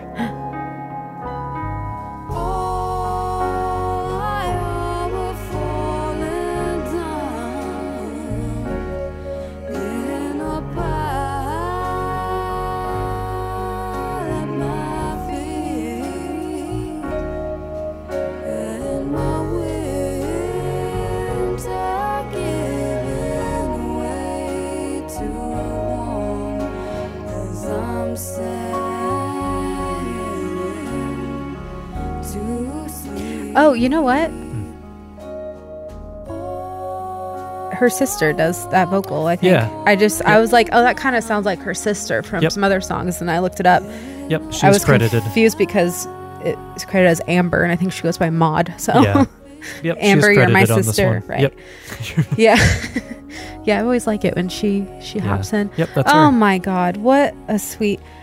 You know, again, something I didn't really put together. Maybe again, this is probably just like music theory 101 for third graders. But we got that that foreboding like intro and that is it a chord? What is it? it's it's a melody, but it's also, I mean, there is there is a chord progression that's kind of implied, I guess. Yeah, so we got that. It's like a, you know, it's like, ooh, get, Yeah. get, get your wits up about Yeah. you. And then the lyric is, all my armor falling down in a pile at my feet, and my winter giving way to warm as I'm singing him to sleep. Yeah. So, and then it like, it, and then the it- chord it- progression settles into Yeah. something. Yeah. But it's never, she's so smart. but it's never like hundred percent calm. Yeah. Like there's, there's still unease about it. hmm and also, again, going back to the its placement on the album, it's perfectly placed. Oh placed. yeah. Oh yeah. It goes right into the next one very excellently. Yeah, and as far as like following all the other songs, you think, oh, this is gonna be another, you know, dark song, like dark sad song, Yeah. and then once it settles in, it's oh, it's something. It's, It's its so own thing. nice. Yeah, it occupies its own space. Another, I mean, it's really sparse. It's kind of the same instrumentation that we've seen. It's just bass, like light drums, the Chamberlin, the piano, the tack piano, the vibes, a lot of the usual things that that make up the songs on this album. Mm-mm-mm. Yeah, it's perfectly placed on the album. The uh, sort of wind type sound effects. It's very atmospheric. Yeah. Yeah. I, I d- can we listen to the harmonies again? They're just so nice. What was the time on it? Uh, 353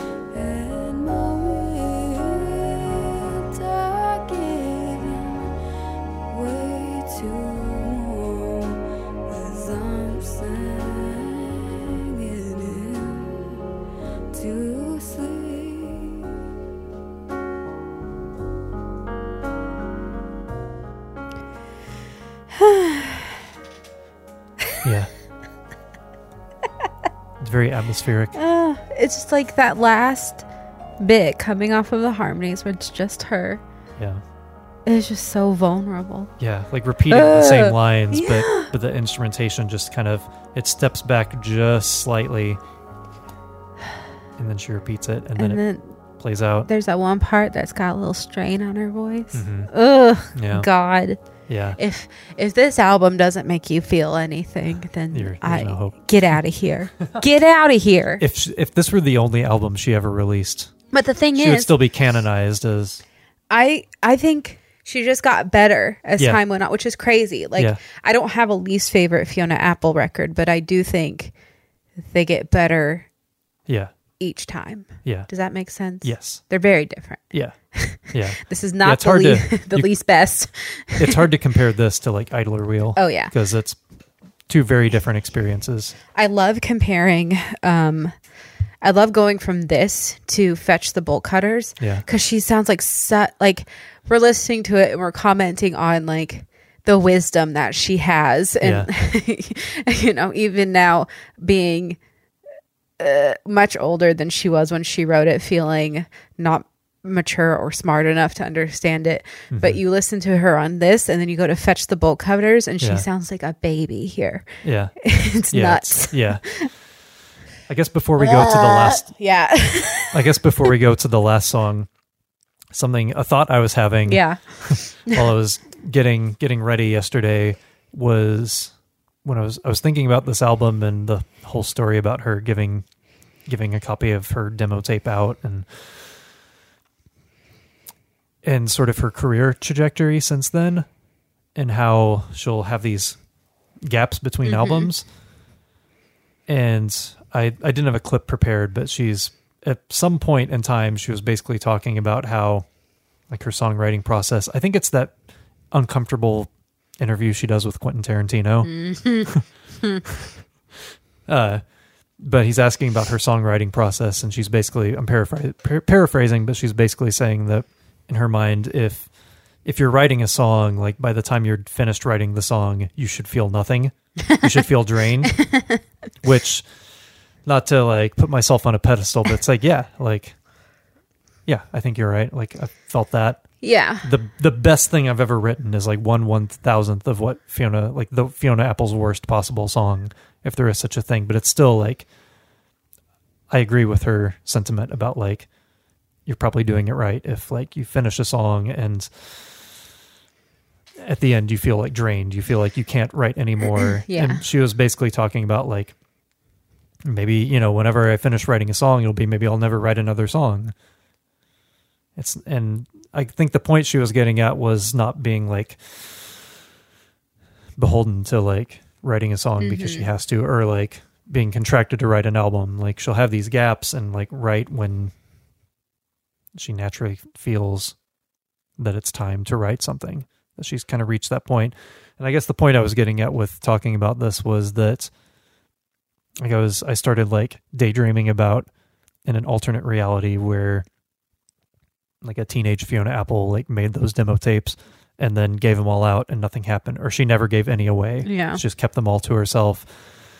And there's some alternate universe where there's a Fiona Apple that's like a software programmer A librarian. or a librarian or a lawyer or something. Yeah. And it's like pretty easy to imagine her like having that sort of career, but then like on her off time, still recording like like a homemade version of Extraordinary Machine, just because that's like her nature, yeah. rather than someone who does it because it's their career and because they have this like mm-hmm. obligation to fulfill their record contract. Like it really seems that like if I were to name people who are successful in music and that is what they do, but they they would probably still be doing the same thing even if they were a librarian or a lawyer. And I feel like Fiona Apple is one of those people. Like even if she were just an anonymous person who never pursued a career in music, there you know, she there's a alternate reality where she's probably still recorded Fetch the Bolt Cutters Yeah. just in her home. Yeah. Anyway, I was daydreaming about that, but I don't want to live in that world. no, no. I'm glad we get this one. Yeah, and then I started wondering how many other. I mean, there's Mm-hmm. Oh, only one lot. Fiona Apple, Yeah. but like other people out there Yeah. who who do just that. Where it's Yeah. yeah, but it, it seems like she's the type of person who, like, it's kind of the artist thing to say, I don't care if you know my music is successful. I feel like Fiona Apple is probably one of those Mm-hmm. people where it's genuine. Yeah. Oh yeah. Oh yeah. Like you could say, oh well, you know, she became successful from it, and it's like sure, but also I really feel like she She doesn't care. does not care. No. Like, yeah, No. Just like us doing this podcast. we don't care. so anyway, there was my tangent. That's my good. weird tangent thought that I came up with yesterday that went nowhere, but something I was thinking about. Yeah. Last song? Yeah, this is tied with Never Is a Promise, probably, but most Yeah. days this is my favorite Same. song on the album. Carry on. Just like a perfect. Is it Carry On? Ca- uh, to be like honest with you, yeah. I don't know how to pronounce it. It sounds like she says carry, Carry on, on. but I don't know if she's doing a play on words. Yeah. In the song, it kind of seems like carrion. Carrion. Yeah. Again, a word I had to Google at some Yeah. point after hearing this. Yeah, I'm like, what does that mean? It means the decaying flesh of dead animals. oh, yeah. Yeah. Yeah, I didn't know if it was a play on words or or what. Just Oh, I'm sure it is. But yeah, Yeah. I've never, I don't think I've ever heard that word before or after this song. yeah, yeah. Hell yeah, let's get into the flesh.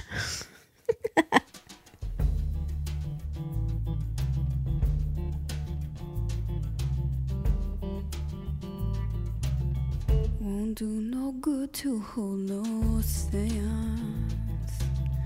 What's gone is gone and you can't bring it back around. Won't do no good to hold no searchlight. You can't illuminate what time is anchored down. Honey,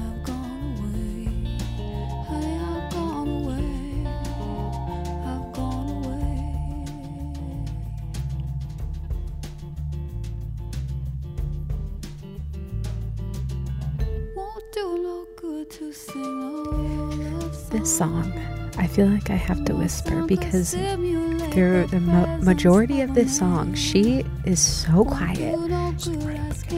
She's right up against the mic. She's she's so gentle, Sounds talking like about seances and divination. it sounds like the guitar, like he's barely grazing the strings. Yeah, like we're we're like in the second pre-chorus, and she's just like barely singing. Even here into the chorus, still very quiet. We got the, the what is the what are, what are all these sounds coming in? Yeah, Because even like the sounds like double, but she is still very Yeah. quiet and just letting them take her. yeah. Like She that picks up- all is like a whisper. Yeah. And she picks up over time. Yeah, I wanted to talk about the instruments. Yeah. Because I I've got a timestamp on this one. Don't you worry. Okay. I didn't realize it didn't occur to me until I was looking at the uh, instrumental credits. There's no piano on the song. Oh, interesting. See, you don't even think about it Yeah. because there's I it always just all flows so nicely. Yeah, like the way it's arranged. The uh there's a vibraphone, there's a Chamberlin, there's two Chamberlins, and there's a vibraphone, guitar and bass, and the way it's all put together when that chorus hits, I always just assumed, oh yeah, there's a piano that comes in. Mm-hmm. Like clearly in the verse, it's just that really like guitar and drums, but yeah, I always just assumed that there's a piano that hits, but no, mm-hmm. it's it's apparently just all of those uh, keyboard strings mm. that come in, which is very interesting. Even here, we're how many minutes are we in? What's our- Almost three. Okay, so right around three minutes is my mine. she just starts getting a little louder because up until this point she was very quiet. And we get this. It's building. Get ready. Even here, still very quiet.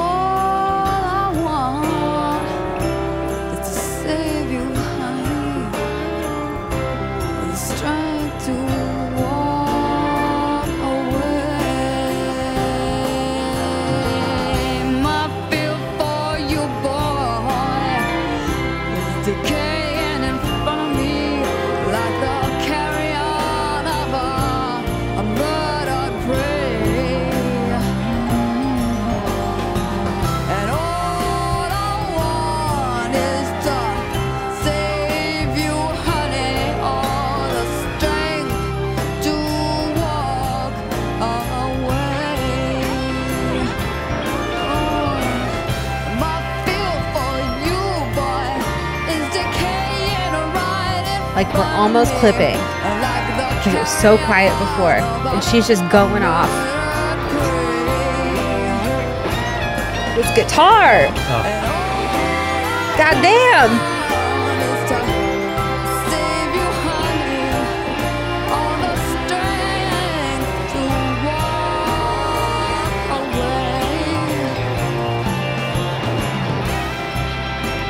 And then it's just it's just instrumental outro from here. yeah.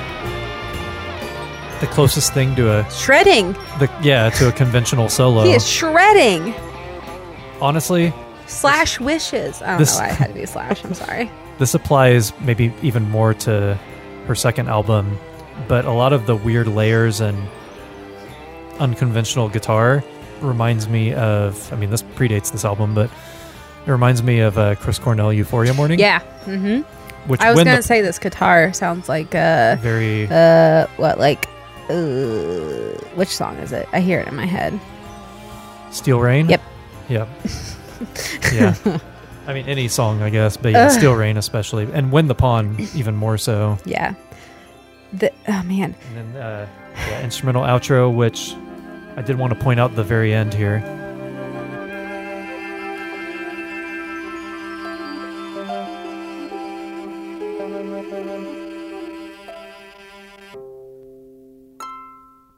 It ends on a harp. Mm. A harp. My God. This song, the build up, the uh, of course the lyrics, the Yeah. references to witchcraft Yeah. and and dead Yeah. flesh. Yeah. And none of it's overt No. or uh, too much or Mm-hmm. too campy. Yeah. It's got that like jazzy like opening where you're just Yeah. like what a groove and then Yeah. at the end of it you're just you, you blast it into space. and it's different than any other song on the album. But Yeah. it doesn't.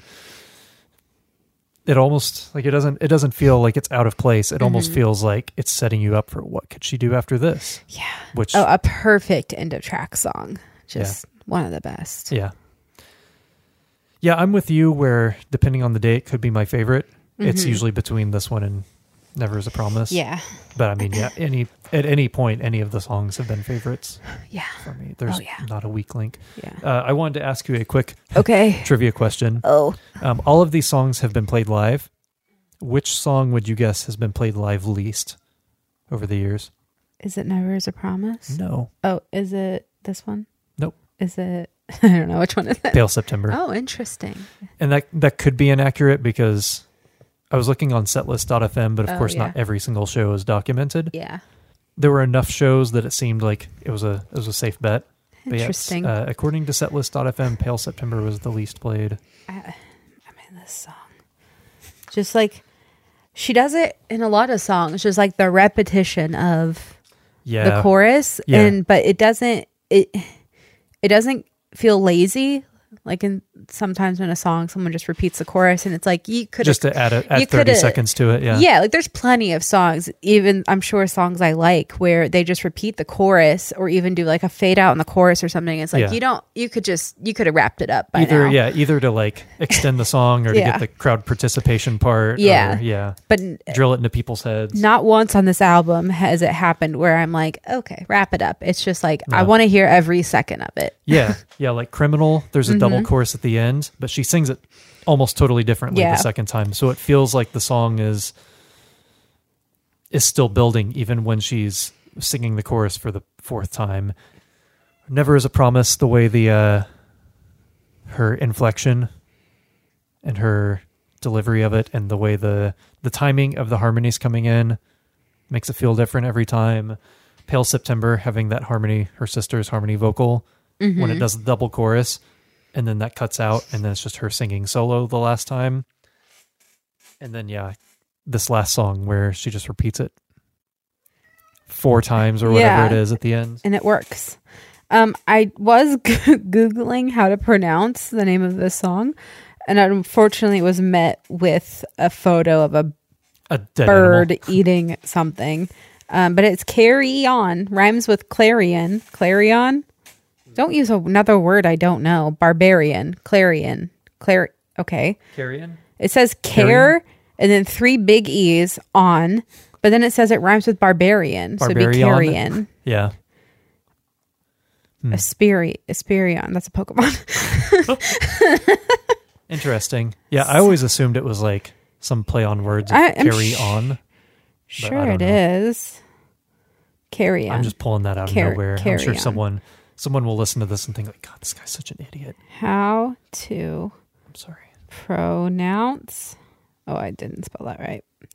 Carry on. It's not that I didn't spell it right. It's that my fingers didn't choose the right letters. Oh, okay. Pronunciation Academy on YouTube. Let's freaking go. All right, here we go. You ready?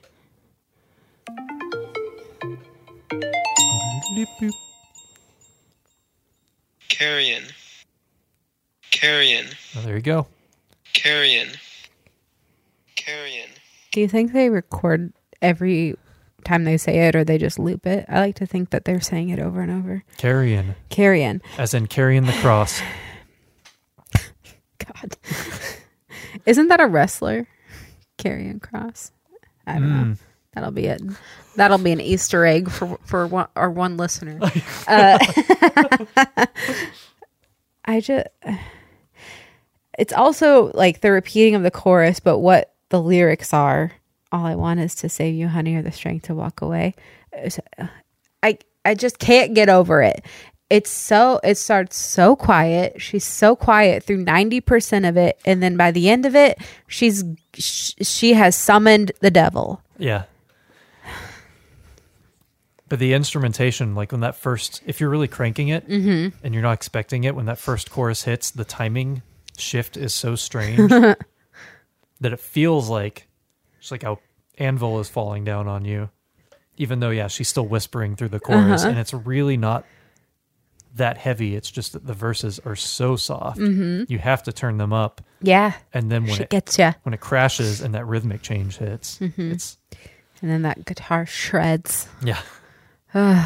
Dream Theater who, you know. DragonForce who. I think that's what I meant to say. I don't know Oh, a yeah. single Dream Theater song. Not for lack of trying on my part. Oh, God. I don't like Christian music, okay? well, we did fair. it. We got through Tidal. Yeah. So in short, we think I- it sucks. Only kind of cried. I didn't get like a full tear out, but it, there was some wetness. Wink, wink, wink, wink. right? Oh God. Wow. Well, I listen. don't, I don't understand. Um, I love this album. It was very uh important to me when I first heard it. It's important to me now. There's I mean, I listened to a lot of s- just stupid music when I was younger, and I don't mean that insultingly. Like Goldfinger is kind of s- stupid, you know. I mean, they have they have some they have some songs with a point to them, but for the most part, they're stupid songs. But I'm I'm glad I'm glad I About found FTN. I mean, yeah, that that's that song rules.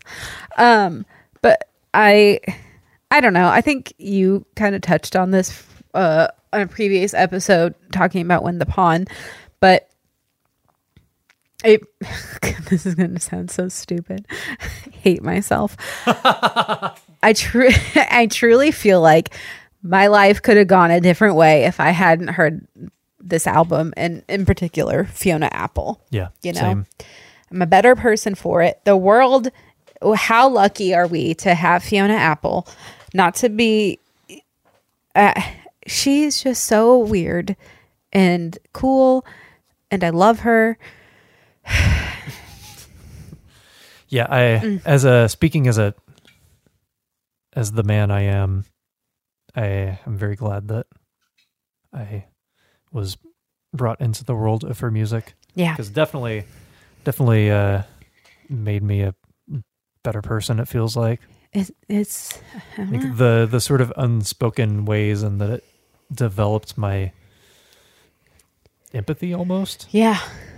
hmm I don't know. it's not even something I can I can articulate, Yeah. but it's like like there are things that I mean this is the cliche, but like the sort of things that you that you didn't realize that someone else also thought until Mhm. they put it into words. Mhm. I know that's like, you know, she understands me, like that kind of thing. But it's basically that. Like there are a number of people that have done that, but she's at the top of the list. Yeah. But then also like my understanding of other people and my the way I react to other people, I think has been influenced by her. I I can't I'm really excited now to talk about her other albums and we will probably not like sequentially. Yeah.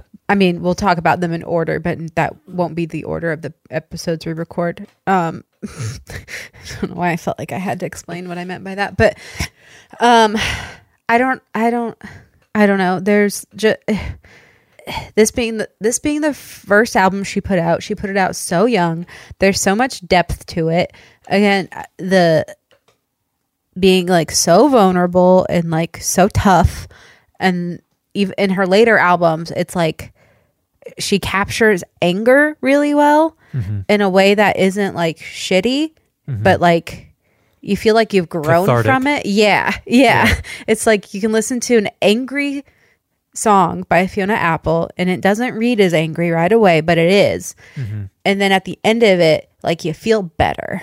Yeah. If you haven't listened to Fiona Apple, what are you doing? Oh, did I cut out? Not that I can tell. Um, the world is trying to cancel me. Just kidding. Um, thank you, thank you for for sticking along. If you've never listened to Tidal, I, dear God, I hope this this isn't the first time you're hearing Tidal through us trying to blabber on about it. Listen to it, and then again, and then read the lyrics, and then um, cry. I think that's the best That's about best it. way to go. Yeah. Um, do you have do you have anything else to say about it? I probably will as soon as we stop recording. Yeah. But yeah, I'm with you. I think it's What else is there to say? I mean, yeah, it's I think it's extremely well produced. Even just just even going beyond the lyrics or the songwriting, it just sonically sounds good. Mhm. Just like the the way they were able to arrange all these strange sounds and sort of it's fairly unconventional instrumentation, but it never sounds it never sounds muddy Yeah. it never sounds like too much they Mhm. they really build everything up, up perfectly and never it's never anything that drowns out her voice Yeah.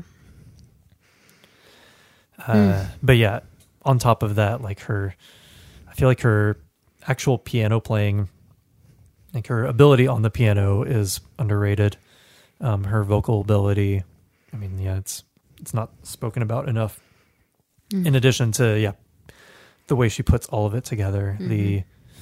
the actual arrangement like the structure of the songs the chord the way the chords and the melodies and the lyrics all meld together it's I don't get being, it. being like high school age at the time Yeah. Like, i don't know i don't know the cost of having to have that ability at a young age but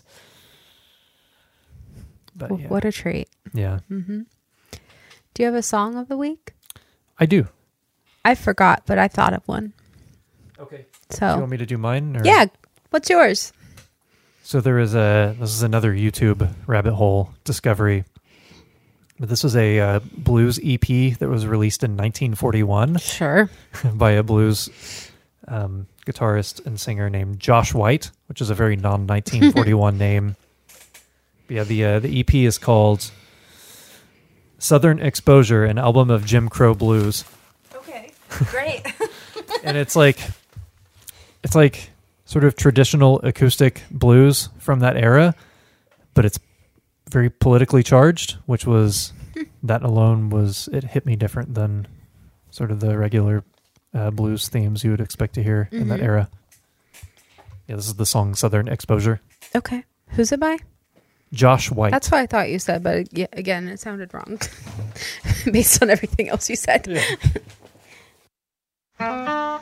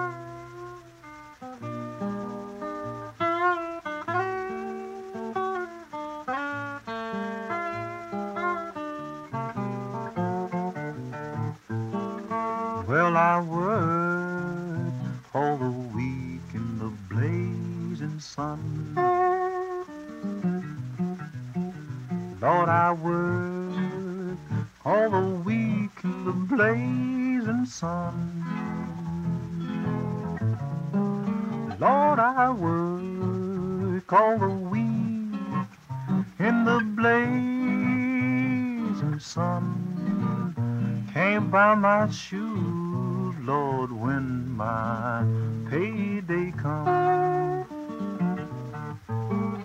I ain't treated no better than a mountain goat. I ain't treated no better But yeah, you get the idea. Yeah. This one is more. It's the opening song on the EP, but it's uh, more traditional 12 bar blues. But there are a Mhm. couple songs that go more into kind of uh, folk tradition songwriting. But it was kind of surprised me that it was. It was a little mold breaking as far as blues of the era. Yeah. Also, great guitar playing. Like, admittedly, when I listen to like old blues music, it's more of like a uh, reverence. Mm-hmm. Like I'm not a scholar of blues, but I found that going down the YouTube rabbit hole, and I thought, oh, I really like this one.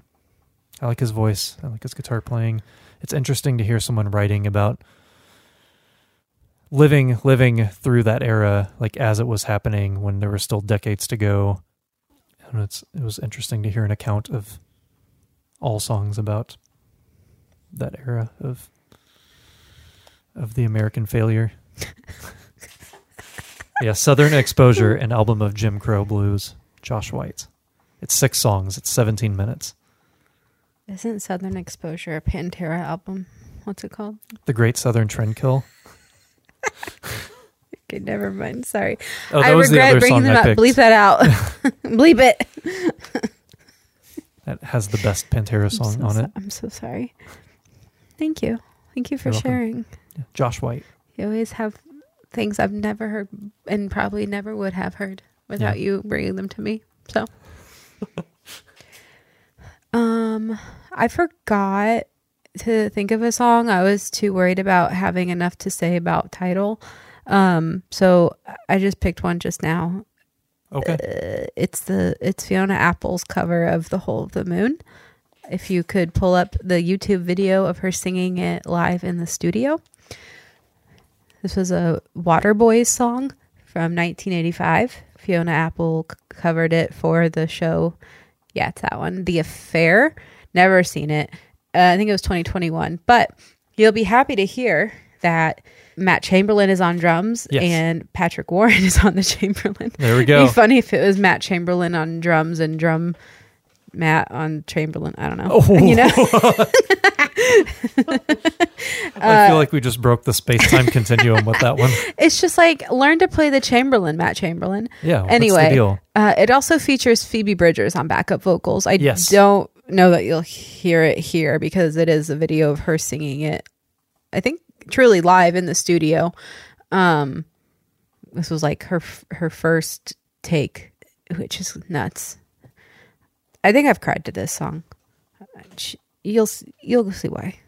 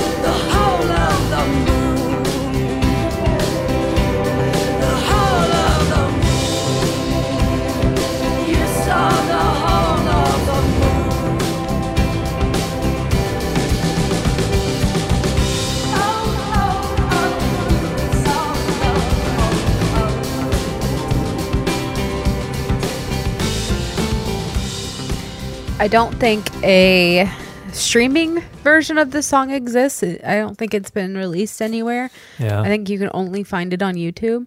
Yeah. Um, you could hear the Phoebe Bridgers vocals in that, by Yeah. the way. But um, eh, yeah, in this video, uh, she does a little dance at the end. It's very nice. Um, which is so funny because watching her during it, you're just like, wow, she's having an exorcism. But Yeah. I, I, I thought that would just be a great example of comparing her her young vocals to her more current vocals and Yeah. how they're uh, similar but different. Yeah. Also, I just love that's it's a great song, but that's the only one that really like hits me. Like the original's fine. Mhm. Mandy Moore did a cover of it, which is also fine. Was it on coverage? Yes. Oh. yeah, she has a cover of it. Um, I say it's it's fine. I don't mean to be disparaging about it. It's Yeah. good, Yeah. but I didn't. This is the only one that made me uh, like feel feel something. I gotcha. Which it's a great song. Like it, it was a, a great written song. Yeah. But Fiona Apple doing it. I mean, she could do anything. Have you heard Frosty the Snowman? Mm. Trump's nuts. Yeah, yeah. Oh my god, that um there's also this uh I think it was something for VH1 when she did that Elvis Costello song, I Want You. Yeah. That that changed me, I think. Yeah. 'Cause if you got you, you got to find uh I recommend finding the video of her performing that because it was the first time where I'm like I'm scared of her but like in a good way. Yeah. You know. Anyway. Yeah. You also introduced me to that Yeah. that recording. Oh yeah. it's like you barely noticed that Elvis Costello was there. Yeah. He's like playing it with her, but you don't care. Mm, It's good. Anyway, that's my pick. I think. It's a good one. Thank you. It's just another Fiona Apple song that wasn't uh, that isn't on an, uh, an album. Yeah. yeah. Any any last thoughts on Tidal before we? I like it. Yeah. I will say when we got we got the vinyl, we got the vinyl we please pressing of it, but it's one that you have to play on 45.